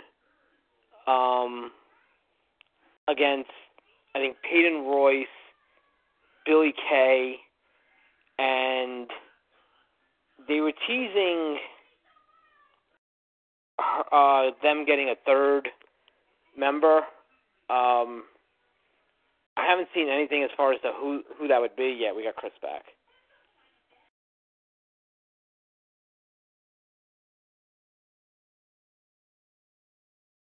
I didn't know we were using Blog Talk again. Chris, you there? Yeah, sorry about that. Okay, no, it's okay. It's okay. Um, so yeah, so uh, Roode Dillinger. What do you what do you what do you Um, think? What do you got there? This match is going to be the most fun because they're both from Canada. So you know the crowd's just going to just totally take over and go into business for themselves. Um, I expect this to be the opener as well. This is actually for me the hardest match to predict on the card actually because they're both in Canada. They're both from Canada, so there's no home field Mhm. advantage here. Um, they've been building up Dillinger, and pretty much every time they bring in a new guy, he loses. But it's got to lead to something. He's got to have a big win. And because of who Roode is, I could see them throwing Dillinger a bone and having him win finally. But then at the same time, I feel like they probably want to build up Roode as well for the future for a, a possible match against Nakamura. So Yeah. I can see him winning as well. And, And, then think, when you did have you Rumble, it, did you say it too that maybe that Dillinger? or Somebody said it this week that Dillinger is more or less main roster bound, like now that he Um, be yeah, up. yeah, yeah, yeah. And then Did you, you have Rumble. that? Oh yeah, because yeah, it, what happened recently was uh, I think there were some pictures that that someone took of Shane O'Mac. He actually went to an NXT live event, which is very interesting He because went to why. New York Wednesday night.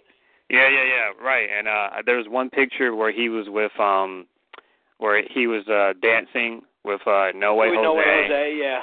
And I know he tweeted that he was also uh a fan of Tye Dillinger as well, so I could easily see both of them going to SmackDown as Yeah. well. And you have Rumble across the corner as well, so you could easily I could easily see Dillinger in the Rumble. So, but this is the hardest one uh for me to predict because to me, in my opinion, the story dictates for Dillinger to win, but Mhm. I can understand Roode winning as well, and the fact Right. that they're both in Canada. So I'm really looking forward to the crowd for, for this particular match because I know yeah. they're just going to just be crazy. I've even tried to get an idea of like what they're doing on the house shows to kind of see which way they're leaning. Mhm. They're splitting the house shows. One night Yeah. Roode wins, the next night Dillinger rolls him up. You know, the next night Roode cheats, the next night Dillinger beats him clean. You can't even get a feel from what from what they're doing with Yeah. that with this. This is the hardest. Yeah, This this, This is is the, the hardest, hardest one. Between and this, this includes Survivor Series as well. I really can't predict this one. This is like a coin. I honestly think it's just going to be a day of decision where they'll Yeah. probably just flip a coin, or they could even I ask them like, Roode who do you want to go over? lose. I agree Yeah. with you though. I think Roode could lose, and it would be less damaging Yes. as compared to if if Dillinger lost. And, and Roode is not that kind of heel either. He's not the kind of heel that needs to go and win every match because No. because of just because of his gimmick, he could he can lose and he can still rebound. I mean, that's how he was able to be successful in TNA. And Ru- Ru- Roode's probably the type of guy that would turn around. So, Bobby, how do you feel about your loss to Tye Dillinger this past weekend at Takeover? I didn't lose to Tye Dillinger like right. Roode is that type. You know what I'm saying? Like he's that type of heel that he could pull that off. Like Right. you know, or even if he beats down Dillinger after the match, Roode could be like, "Really, I lost? Who walked out and who needed help getting out of the ring?"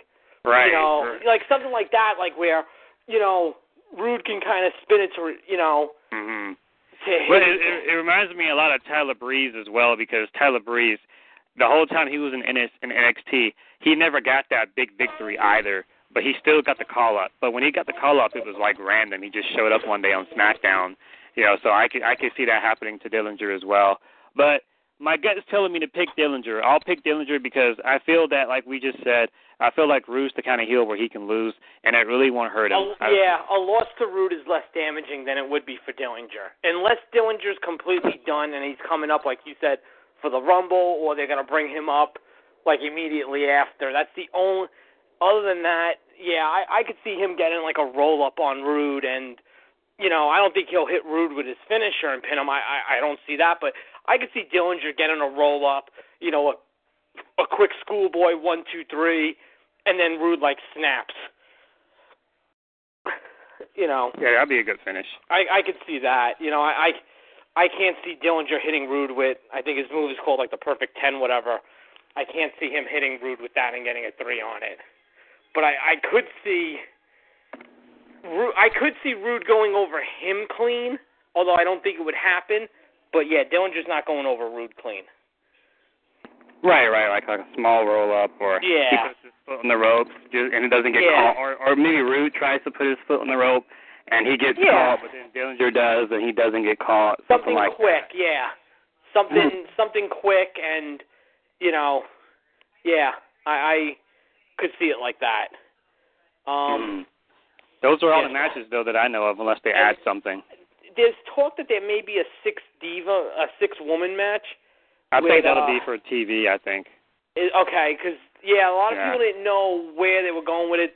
Uh, Liv Morgan, Aliyah, and Ember Moon against Mhm. Billie Kay, Peyton Royce, and they told them to go find somebody. That's the only reason why I think it could be on the pay per view, is because they told them go find a partner. So I could see if they want to maybe do like a reveal of somebody. I don't I don't know who, but I could see maybe I would assume that Mandy Rose person. That's her name, right? Yeah. Yeah, that's what I was thinking. Okay. I don't and, I don't and pay attention to the females, but I do know their You know names why else. I could see this being on the pay per view? If there, I heard, and I heard Wednesday night there was a triple threat at the at the Garden show. It was Asuka, Ember Moon, and somebody else. And about two minutes in, it got down to Asuka and Ember Moon, and the place went nuts. it was very well received. So I could see them maybe wanting just to keep in a big spotlight, keeping Moon going. You know. Hmm. So, but yeah, supposedly supposedly the place went nuts when they turned when they stared at each other. So, you know, it, that might be the eventual thing. You know, with Oscar, but I I can see that being being on the show only because of that. Um, but yeah, I think that's it for for Takeover. Hmm. It'll be Yeah. on Saturday. Yeah, I think it starts at eight. Okay. It's eight to ten, probably ten thirty. Um. Yeah, and now four hours on Sunday. Yeah. Way too Uh, much. You know what it is? It's probably that probably means they're going to give the elimination matches sometimes, which I think I kind of like a little yeah. better that's, than. that's, they always give those. I, I, yeah, but yeah, but no, yeah, but they've also had that stretch where you get pinned, and then next thing you know, I'm getting rolled up, I'm pinned, and then another guy's getting rolled up after that, and next thing you know, you had like four eliminations in like 90 seconds. Like I don't that I don't like. Yeah, I- but I think this will get time. I, I Yeah. think this is going to be like. uh I think this match is the main event match. Well, assuming it's the main event, I don't even know anymore. But the main Team Raw versus Team SmackDown match, I think it's going to be very similar uh to that Survivor Series match. What was it in '03, where it was like Team Austin against Team Bischoff? yeah, was that oh, it? yeah. yeah, yeah. I I have that match time memorized. It was almost like an hour. That match almost went over an hour. I think it was like 50 Yeah, minutes if you I include the one- entrances. Yeah. So- Um I saw something today that said Goldberg Lesnar is gonna close. Yeah. Um I guess you want to start backwards again. What? Yeah, we can do backwards. Yeah. We can we can we can do backwards and stuff. So the issue with SummerSlam, because I I thought SummerSlam was okay. I got the hate. The issue with SummerSlam is you. The problem with Lesnar is you can't just have him be the main event and then you just have the show end and it's just like there's no angle. So like I like when he was scheduled to fight Orton, I already knew what the deal was. And some folks were like, "Oh, Orton's going to win." And I'm like, "No, he's just going to go in there, suplex, suplex, whatever. Very lazy match." So, but a lot of fans were hopeful that you know Orton was going to do something, but I already knew. So basically, he you know he kept punching him. He made him bleed. You had a ref stoppage, and then you had Shane coming out trying to protect this guy. You know, F5 to Shane. And so then after that, you were just kind of expecting something like, okay, because fans were chanting Goldberg. Like, is Goldberg going to come out? Is Angle going to return? Is Sting going to come out? Is AJ or someone going to confront him? Like, you were kind of expecting something, and like nothing happened.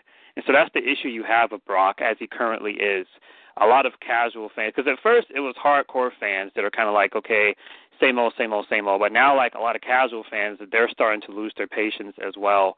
So I appreciate what they're doing with Brock. You know, you're you're making him this unstoppable monster. You know, you haven't beat Taker, you haven't beat Cena, you haven't beat Orton, but it's it's becoming a, a, a rinse and repeat cycle pattern that even casual fans are starting to Here's notice. the thing, and though, with that, an though, and, and you're 100% right, but there's actually something here because there is the follow up from SummerSlam needed. Mm. I just, I mean, I had a scenario, and I guess maybe it could still happen, but in the reverse order, it doesn't make as sense. I, I, But before you before you give your Okay. before you give your thoughts, I guess what I'm trying to say in my rant is if that was the finish they had planned at SummerSlam, that should not have main evented. You see what I'm saying? I, I don't know what could have main evented, but if that was their plan, that should not have main Fallon because Robbins probably could. Yeah, it gave off that finish gave off like I understood what it was and I got it, but I understood why fans were pissed off because Yeah. you can't have a big show like that and you just can't end it in that kind of way where you're, it left off a very it gave off a WrestleMania 25 vibe where you're just kind of like that's it. Like you were waiting for that big what you know and it Mhm. never came. So that's the risk you take when you have Brock Lesnar in his current like as he currently is. That's Mhm. the risk you take when you have him main event. So if you're going to have Brock main event, you need to have something big happen. yeah. Where at the end of it, you're like, oh, okay, they're setting this up, and that wasn't what they did at SummerSlam. So, but anyway, go on to what you were saying. Okay. I, I I look at it like this. Up until Tuesday afternoon, I would have swore to you a hundred percent Lesnar was winning. Um, but and again, this makes more sense happening the other way around. But if Lesnar Goldberg is going to main event, it's the only way I could see Lesnar losing. I could, I could was willing to see Shane costing Lesnar the match with Goldberg as payback for SummerSlam. Lesnar would then come out during the main event and annihilate Shane because how do you have a McMahon get pinned? You know, I have my own idea for that, but you can go on. eh, okay. You know what I'm saying? Especially Yeah, got- a face McMahon get pinned. This is not heel Shane where Right. it's like, all right, you know, and then Lesnar could destroy Shane, um, which would take Shane out of the match, and now you've got the heat. You know, uh, and don't get me wrong, I don't agree with Shane Lesnar. I don't think Shane versus Lesnar Right. is a match I want to see. It's not the right call, but right. you know, you you, you got to work with what you have. You know, Mhm. I got to work with. You if know, anything, it should be someone that Shane you know, fights under his ten thousand dollars versus wanting to work with a million dollars. You know, you know what I'm saying? You got to work with what you got. So Yeah. knowing that this is where they're going, that was the way I had it drawn up. That Mm. I, you know, Shane could cost Lesnar, Goldberg gets the win, gets to go out, you know, whatever. You know, Lesnar annihilates Shane in the main event. So you don't even, you, you, by the time with the way they'll they'll highlight it, you're not gonna you're not gonna remember that Goldberg pinned Lesnar. The only thing you're going to see in a highlight and a video package is Lesnar coming out during the main event and annihilating Shane. You Mhm. know, now who put Lesnar up to that? Did Stephanie do that? Did Lesnar do it on its own? You know what I'm saying? You got that little extra dynamic to it. I don't know if you can do that because part of the heat I saw, part of the problem I saw people have with Monday night was Shane took that beating from Strowman in the corner. And then next thing you know, Shane was the guy running across the ring to clothesline Strowman over the top after AJ and Ambrose hit him. So how do you have Lesnar come out during the five on five match, annihilate Shane, and then realistically a match later because there's not going to be anything in between, Shane's going to come back out and do something enough to cost Lesnar, you know, the match against Goldberg. Mhm. It- it- now, who's it your doesn't- prediction, though? Huh? Who's your prediction, though? Who you're predicting to go over? Now that it's the main event, Lesnar. If it's the main event, that's who you're predicting. Yeah. But if, it not, goes on, if it goes on mid show, then I'm then put my scenario in place. well, ideally, it's going to be the main event. I mean, usually the first match you announce is the main event. Yeah. So, that was the first. They they announced Lesnar Orton before anything Yeah. else in that main event. Yeah. and they announced Lesnar Goldberg. So I'm You know. pretty sure this is going to be main event. Um, my prediction is for Goldberg to go over, and I predict Goldberg to go over uh, clean, no shenanigans or anything like that. I don't think Shane's going to get involved. The reason I predict Goldberg to go over is because, as I said, there's a difference when hardcore fans complain, but now there's casual fans complaining. There's no evolution to this character. Uh, if Brock loses, you're going to finally get character development from Brock because the problem with Brock Lesnar from a kayfabe standpoint, how do you punish him? You can't suspend him because he's part time. You know, he has already beaten the streak. So who cares if he's not? A, if you know, who cares if you can't be champion? Like, it's like, what can you do to truly piss off Brock Lesnar? And when you think about it, the only person that he's never beaten is Goldberg. That's like the one blemish on his record. So if he loses here, then that's going to be that one person he can't beat. Just like the Undertaker, the one person he can never beat, at least clean anyway, was Brock Lesnar. He could never beat him. So I feel like if you have Goldberg beat Lesnar here, then it humbles the Brock Lesnar character. And now, if Lesnar's going to do business, which we know he will as long as he gets paid, now this is going to give us this pissed off beast where because you know he's he's current he's currently we haven't seen true Beast Lesnar in quite some time. As far as I'm concerned, we haven't seen Beast Lesnar like since Punk that match he had with Punk, like way back at SummerSlam. Since mm-hmm. he's beaten the streak, we've we've been seeing this nonchalant I don't give a fuck Brock Lesnar, where he just comes out suplex, suplex, suplex, regardless of who he's feuding with, whether it's Cena or Orton or whoever. Like yeah, when Heyman's cutting from, he needs that guy that that's not going to work against. Right. That's what he needs. Right, and, and I don't know if Goldberg's work. that. I don't know if Goldberg, if 50-year-old Goldberg is that guy. You want well, to? I'm going to give you not. something telling with Goldberg. I'm going to give you something very telling with Goldberg, and this is where things like it's maybe it's just me that to me little things like this matter. You know why? You know why Goldberg's age stands out to me? he looks good for his age. No, not his physique. He looks okay. One reason, I've seen not, worse. Not not his shape. There's one reason why Goldberg's age stands out to me. Hmm, he looks okay to me, but go on. His goatee is gray. well, no, those um, takers, no, no, no, no, no, no, no, no, no, no, no, no, no, no. Listen to me. Listen to me. Just hear me out. And if you think I'm wrong, tell me I'm wrong after like 90 seconds. no, no, no. I'm being serious. As much crap as he got when Kevin Nash came back to WWE, what did he? What was the first thing he did? He is just for men, but doesn't exactly. Taker do that every year?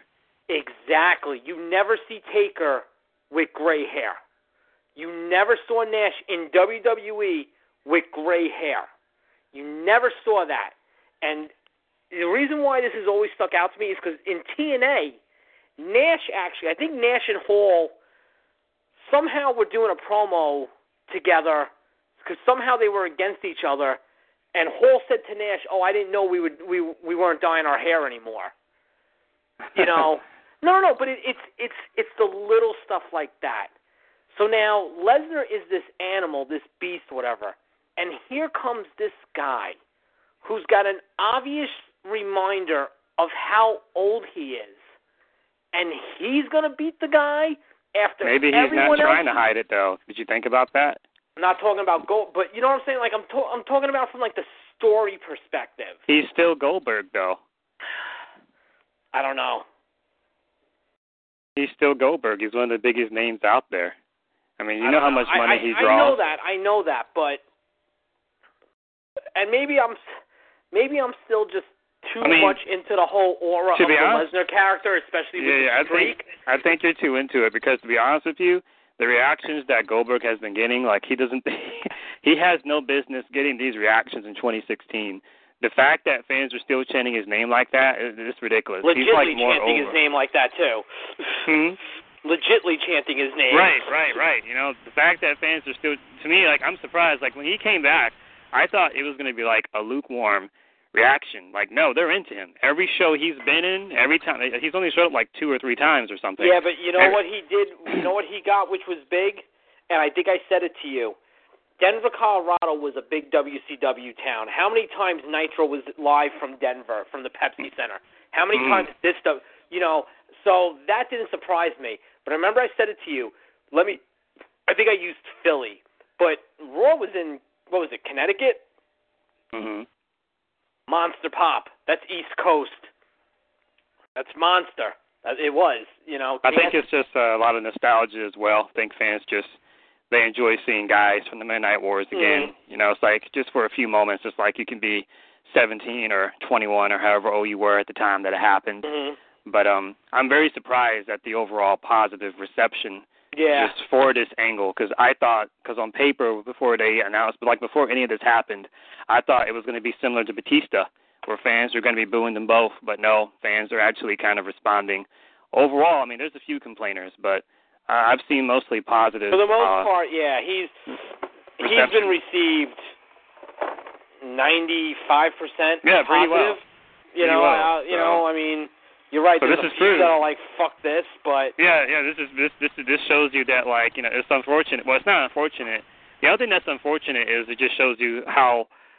It just shows you that we don't really have that. It just shows you there's no other. There's no nice way of saying it. Today's guys they can't hold a they can't hold a candle to yesterday's guy. Like everybody on everybody on the main roster, they look cool.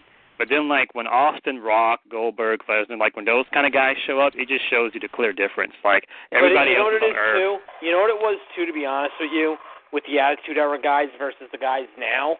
Mhm. I mean, not that Austin wasn't a good worker, because everyone forgets before they were the fist and the kicks. Stunning Steve Austin was Right, no, he was great. serious. He was a great in-ring worker, you know, who happened to develop this personality and then developed a style to, you know, connect with that personality. Mhm. The problem is now, and and a big part of it is the PG, is how do you know what a Dolph Ziggler is really like? You know, how do you know what a I don't know. You know what I'm saying? Like Yeah, I got you. like like- like how much better would a Roman be perceived if this wasn't the PG era? That Roman could just turn around and be like, you know what, boo me, fuck you. I wonder how Roman feels because I don't care what anyone says. Like Goldberg is basically like an experiment that worked, and Roman is Mhm. an experience is an experiment Yeah. that failed. So I I've wonder like how I've Roman heard, feels. I've heard, I've heard he's both. He, I heard it depends on the day. I heard there are days that it really gets to him, and then I heard Mhm. there are days where he's like, I don't give a shit. Yeah, yeah. th- There's this one particular uh segment. I don't remember which one it was. Uh it has something to do with a ladder. I forgot who he was shooting with.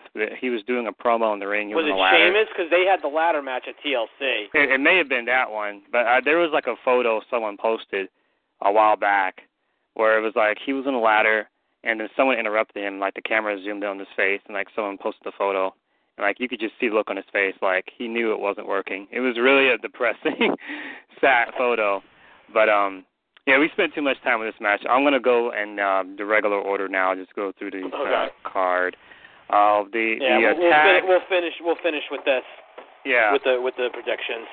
the uh the tag elimination match with uh the Raw tag teams and the uh the SmackDown tag teams. Uh, I'm going to predict uh, SmackDown's teams to win because uh they seem to be more unified uh compared to the Raw ones. Uh on the Raw team side, uh you have uh Anderson and and and Gallows that pretty much said that the first chance they get, they'll turn their back on them.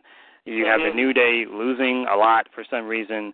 Whereas on SmackDown, even the Usos, who were feuding with American Alpha not that long ago, are like buddy buddy, which was kind of weird. That was a criticism some folks brought up in the last SmackDown. I'm not taking it that seriously. Yeah, I'm no, just, you I'm know just what? like- I agree with that because yeah, the Usos basically were faces on the last yeah, SmackDown. yeah, that, that was really weird. It was like they were Yeah. faces again for like one night. this seems to be the one match and the one team that they're not playing up the the whole like you know what's really going on. Like I don't know if you watch Yeah. Talking Smack, but like Mhm. Alexa Bliss said it best because they had the women on there, and Alexa Bliss said it best. She's like, you know what? She's like, we all have a goal on Sunday.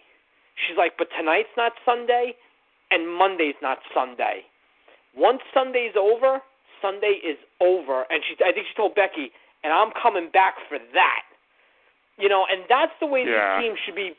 You know, They've kind of handled- the, the, the tag team ones kind of gotten lost in the shuffle. They've uh, yeah, they've put the importance on the main one and the women's one, but the tag one's just sort of there, especially on the SmackDown end. But I'm going to predict and the SmackDown. the tag match might actually be the best one of the bunch as far Yeah, as from an in-ring perspective. Yeah, I think it will be the best one. But uh yeah, there's uh, there's too much tension on Raw. Like Cesaro and Sheamus are still like hmm kind of having this love hate thing. Yeah. New Day's been losing a lot for some reason. Yeah, Uh, I can see the club walking out. Yeah, the club's walking out. Meanwhile, on SmackDown, pretty much all those teams, at least for right now, they've shown no sign of dissent or anything. Uh, you need to do something to put over, because because right now the whole because the first shot that was fired was Daniel Bryan said that the Raw brand is complacent. You know, so I think that I, I totally agree with that on on the tag team. The tag teams for the Raws have gotten complacent. They got to do something to change it up. It needs to be a wake up Yeah. call.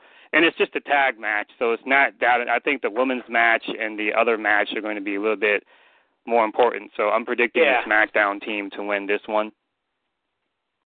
You feel the same? Yeah. All right, I so think I'm going move. SmackDown. I, I think, uh, and I'll even go one better. Um, I think Alpha's going to survive. Oh yeah, I think, they'll, they'll I think this will be their, their moment. yeah, Yeah, yeah, their moment. I like those You know. kind of moments. All right, so next we got uh the Miz versus Zayn. Um, there's actually some reports saying that Miz is losing, which is interesting. But it wouldn't be the first time that Miz won the belt, only to drop it almost immediately. We saw that at WrestleMania 29. The story that I'm hearing is that Zayn's going to beat the Miz because Ziggler is going to cost Miz the match, and then what's going to happen after that is that um, Miz is going to be like, "Hey, you saw that. Where is my rematch?" And then Daniel Bryan's pretty much going to be like, "Fuck you," because he he doesn't like Miz anyway. And then Miz is going to be like, "Well, you know what? You don't appreciate my talent, so I'm going to Raw." And Stephanie will take him. And then Shane can be like, "Hey, Sami, they're not really using you anyway. Come over to SmackDown." And I can totally see like some type of talent exchange, and it yeah, work I, better. I, I, I, I always said from the start yeah. that um, Miz is going to end up uh, on Raw, and Mhm. I didn't think I didn't think they were going to do the title change Tuesday night. I really thought they were going to stick to Ziggler Yeah. Zayn because it would have been it would have been fun. But I always felt Monday night Miz was going to be on Raw. Um, I Yeah. can definitely see that. Mm-hmm. And the only You know- problem though is if they do this, then um, Lana needs to step her shit up because Miz and Maurice are going to totally overshadow them. Oh, So, yeah. yeah, I just yeah. don't And- know. The thing is, though, I don't. You can't see the whole thing. The only thing that's bad with your scenario, not bad, but I just don't know how it would work. Is guys can't just jump, but they've been making a point lately that Bryan's been saying he wants Zayn, he wants Cesaro, Yeah. And I and it makes sense too because. Stephanie clearly doesn't like Sami. She doesn't like Sami. So look at it from Sami's standpoint. He's but like, then they these guys appreciate me. Yeah, but Raw could turn around and be like, "No, fuck that, though. We want the title." I think what what they could do here, and they haven't done it with since Swagger, but maybe they're saving it for this, is have Zayn's quote unquote Raw contract expire, right. you know, at like midnight on Sunday, and have Mhm. Stephanie think they're getting the IC title, and then next thing you know, they walk into Raw Monday night and they're like, "We have to regrettably inform you that." Sami Zayn, you know what I'm saying? Like they Right, didn't right, realize right. the contract was expiring, and Right. Shane signed them. there so has Shane- to be there has to be losses. Like since this is a Raw versus SmackDown thing, there has to be losses on both sides, and I, I expect yeah, both brands to take hits. You know, you know what sucks? They was, and I guess they're not doing it. The original thing was three matches. Whoever wins two out of three gets one of each. You get a single star, a tag team, and a woman. I guess Yeah. that's off the table.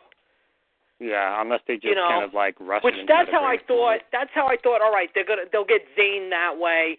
You know, Mhm. maybe you know I thought maybe they would take the club because the club would be the perfect team to beat Slater and Rhyno, and then I guess feud with Alpha, and then I don't know who they would take woman wise. You know, but Mhm. I think that's off the table. I don't think they're going that route. So, but We'll I could see see. I could see that ha- being the case where you know we didn't realize his contract was expiring, but I definitely think Monday night Miz is on Raw. Yeah, yeah. I agree yeah, with you on that. I I'd be totally shocked if he's not.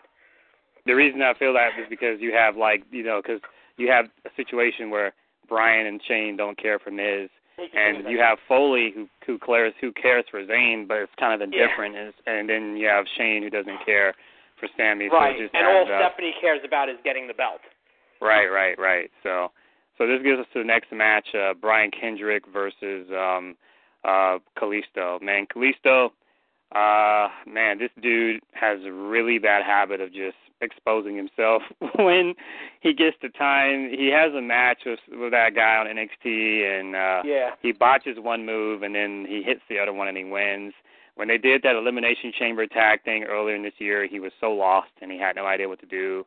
Um, when they were doing the, the brand split thing earlier and they were interviewing folks, this promo just totally was failed. terrible. Yeah, this guy, I, Kalisto's a good talent, but it's very clear that you know he's the dude that sits the bench and says, "Put me in," and then when you put him He- in, he just you know what he's also? he's the guy since they're going to move the division to SmackDown that they'll use to to get the division there. But I also wouldn't be surprised if he doesn't leave Tuesday night without the t- with the title. I could see Yeah, it, it was weird because I remember the very beginning when they announced the brand split thing and they said the cruiserweights are coming back, and then they they drafted Kalisto to SmackDown. Like that was the that was like the 1st Mhm. red flag right there. Like well, you're you're drafting the guy that you could make as your face to whatever. But uh, um, yeah, this is gonna be a match. Um, uh, hopefully it gets time. Uh, in a WCW world, this will be the opener, but we're not in Yeah. WCW. We're in No, WWE. and you know what? Thank God this won't be the opener. Thank, it shouldn't be. You know what? Give this. Give no, no, no. I'm serious. Give this. I could actually see. Well, an elimination match should always It's open opening. Survivor Series.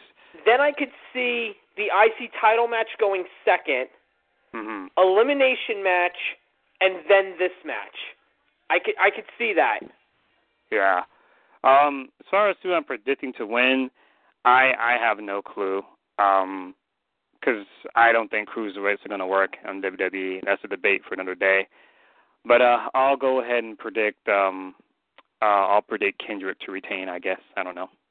Okay. Yeah. No, I'm going Kalisto. I, I everything seems to point to that division getting moved to SmackDown. So I, All right, could, um, I could I could see Kalisto winning, but I could also see him losing the title on Tuesday.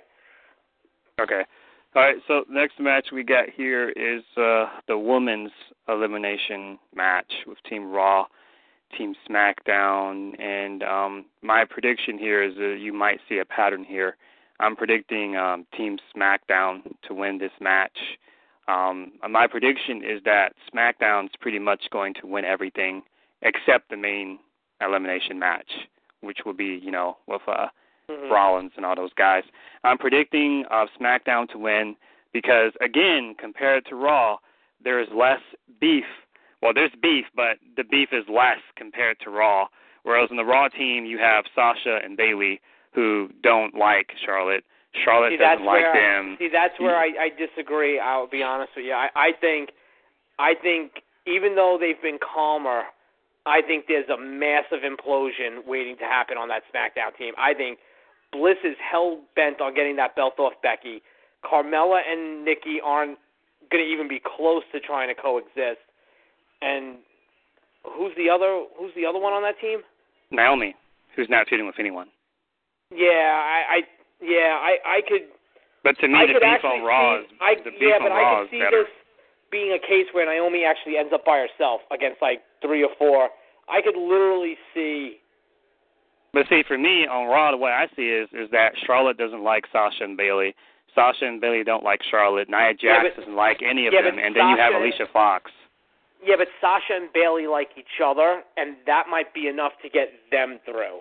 But Nia Jax doesn't like anyone though. She could just be like, "Fuck this" and bounce. Yeah, I, I, yeah, I, I don't know. I, I, all right, hey, you know what? You got SmackDown, I got Raw. Okay, so that's my prediction for uh for that one. But um, and then this gives us the the uh I, the main one with the Team Raw, the Team SmackDown with uh AJ and Owens and all those dudes. I'm very uh-huh. good at, at predicting bookings. I remember I predicted Ryder earlier this year for Yes, the you did. Mania ladder match, and Yes, everyone was like, "What?" They were like, "What are you smoking, man?" I'm like, "I I got it, even, man." I even told you to stop fucking around. That I'll never forget that. I, I could even tell you where I was standing in my living room when I just stared at my phone and I told you we don't have time for this. Stop fucking around.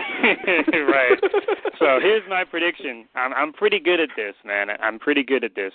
My prediction is that SmackDown is going to win everything except this match. Raw's going to win this one, and this is how it's going to go down.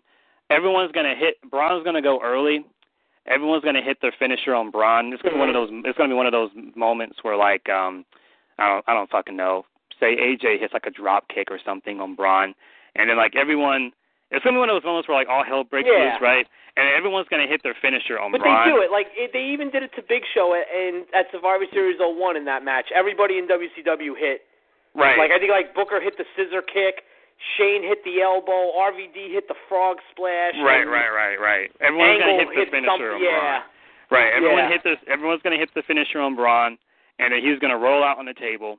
And then what's gonna happen after that is Shane's gonna hit his elbow on Braun through the table, and uh that'll be a double elimination because they'll both be counted out because Hmm, that'll okay. keep Braun that'll keep Braun strong, and then there's your safe way of eliminating for Shane. for, Okay. for for some reason. Then that'll that'll leave it down to a four v four, and then that'll go on for a while. It'll be like 20 minutes of just those four, and then after about 20 minutes of that is when you're going to get your quick eliminations. How the eliminations will happen, I'm not exactly sure, but somehow Orton, Wyatt, Owens, and Jericho will be eliminated, and I predict the final two to be Rollins and Reigns against AJ and Ambrose with Ellsworth on uh you know the the mascot thing. And so because uh AJ and Ambrose are feuding, he doesn't like Dean, he doesn't like Ellsworth. I basically just basically see AJ just being like fuck this and he just leaves Ambrose high and dry. And so that leaves Ambrose against Rollins and Reigns by himself. Basically you get the Shield reunion there. And when it's down to 2v1, it's going to go one of two ways. Ambrose will eliminate one of them, only to be eliminated immediately afterwards, such as like he hits the Dirty Deeds on Rollins and then pins him, and then immediately after that Roman spears him, or he hits the Dirty Deeds on on Reigns and then Rollins gives him the pedigree, and then it'll be like Sole Survivor Reigns or Sole Survivor Rollins, or they'll just eliminate Ambrose as a team, and it'll be Rollins and Reigns as the sole survivor.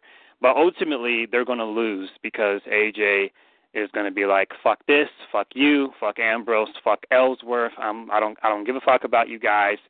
And then, you know, that's my prediction. So my prediction is Raw's going to win by like one or two guys, and SmackDown will basically lose to shenanigans. Not because they were the worst team or because Raw was better, but because it came down to two guys on each team, and it just turned out that the two guys on Raw got along better than the two guys on SmackDown, if it makes sense. That's my prediction for how it's going to end. I could be wrong, but I'm pretty good at predicting Survivor Series style elimination matches. It's actually my favorite pay per view to watch on a network. Those are the pay per views I go back and watch the most because I have SummerSlam, WrestleMania, and Royal Rumble. I have those pretty memorized in my head pretty well. But Survivor Series is kind of a blank. That's like the show for me. I don't recall that well. Like if you were to tell me to tell, if you were to ask me to give you like the WrestleMania card from like 2007 or like the SummerSlam card from 2005 or the Royal Rumble card from 2002, I could tell you everything. But Survivor Series is definitely a gap. Like that's the one show I don't know that well. So I go back and I watch Survivor Series matches. I study their bookings. I study how they're eliminated, and I think it's going to go like that. But I'm I'm pretty sure though that Shane and Braun are going to eliminate each other. Those Okay. two are definitely going to have uh, protected finishes. You know what I'm yeah. saying? Yeah. I, I I like your scenario because then it ties into Grandpa Taker being pissed at Styles Right. and blaming him, and then there's your there's your segue for the Rumble.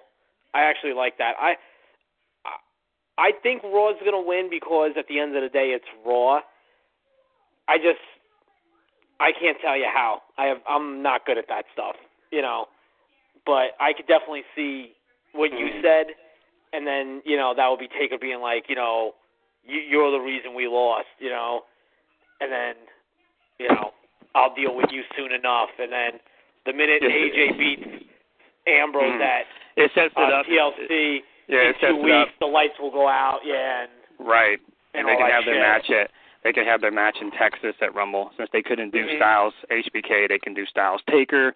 yeah. And because of and because of who Shane is, not Shane, because of who Stephanie is, and the booking, you could lose the Intercontinental title. I'm sorry, you could you you could yeah you could lose your chance of getting the Intercontinental title. You could have the women lose, and you could have the tag teams lose.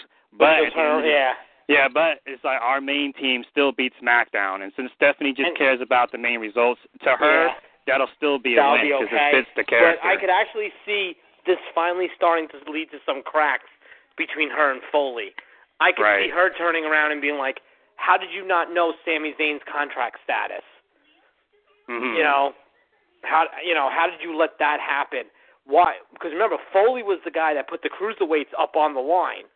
So I could see her turning around and being like, "We lost the cruiserweights because of you. We lost the IC title because like I could see it finally starting to maybe build to some of that, you know, all right, let's finally get this going, you know, you know. And on the flip side, the minute Shane turns around and says, "Well, why did you trade Miz to Raw?" Daniel Bryan could turn around and say, "Well, we still got the Intercontinental Championship." Mm-hmm. You know, like and and oh yeah, good point. You know, like like that. Like I could see two different dynamics. Plus, we got the cruiserweights. You know, you know, and and how are we going to deal with AJ? And you could even have Shane be like, "Don't worry about it. At the right time, we'll deal with AJ," kind of alluding to what's going to happen. Mm. You know, but yeah, we'll see what happens. Um, Monday, are you around? Yeah, I'll be around. Okay, because Friday, I don't even know where I'm going to be um, because of the holiday. So I figure we'll do a, a recap and a Raw and SmackDown preview. Yeah, that sounds cool. Okay, yeah, same time, like 3 o'clock. Okay. All right, sounds good. I'll talk to you later, Chris. Yeah. All right, all right.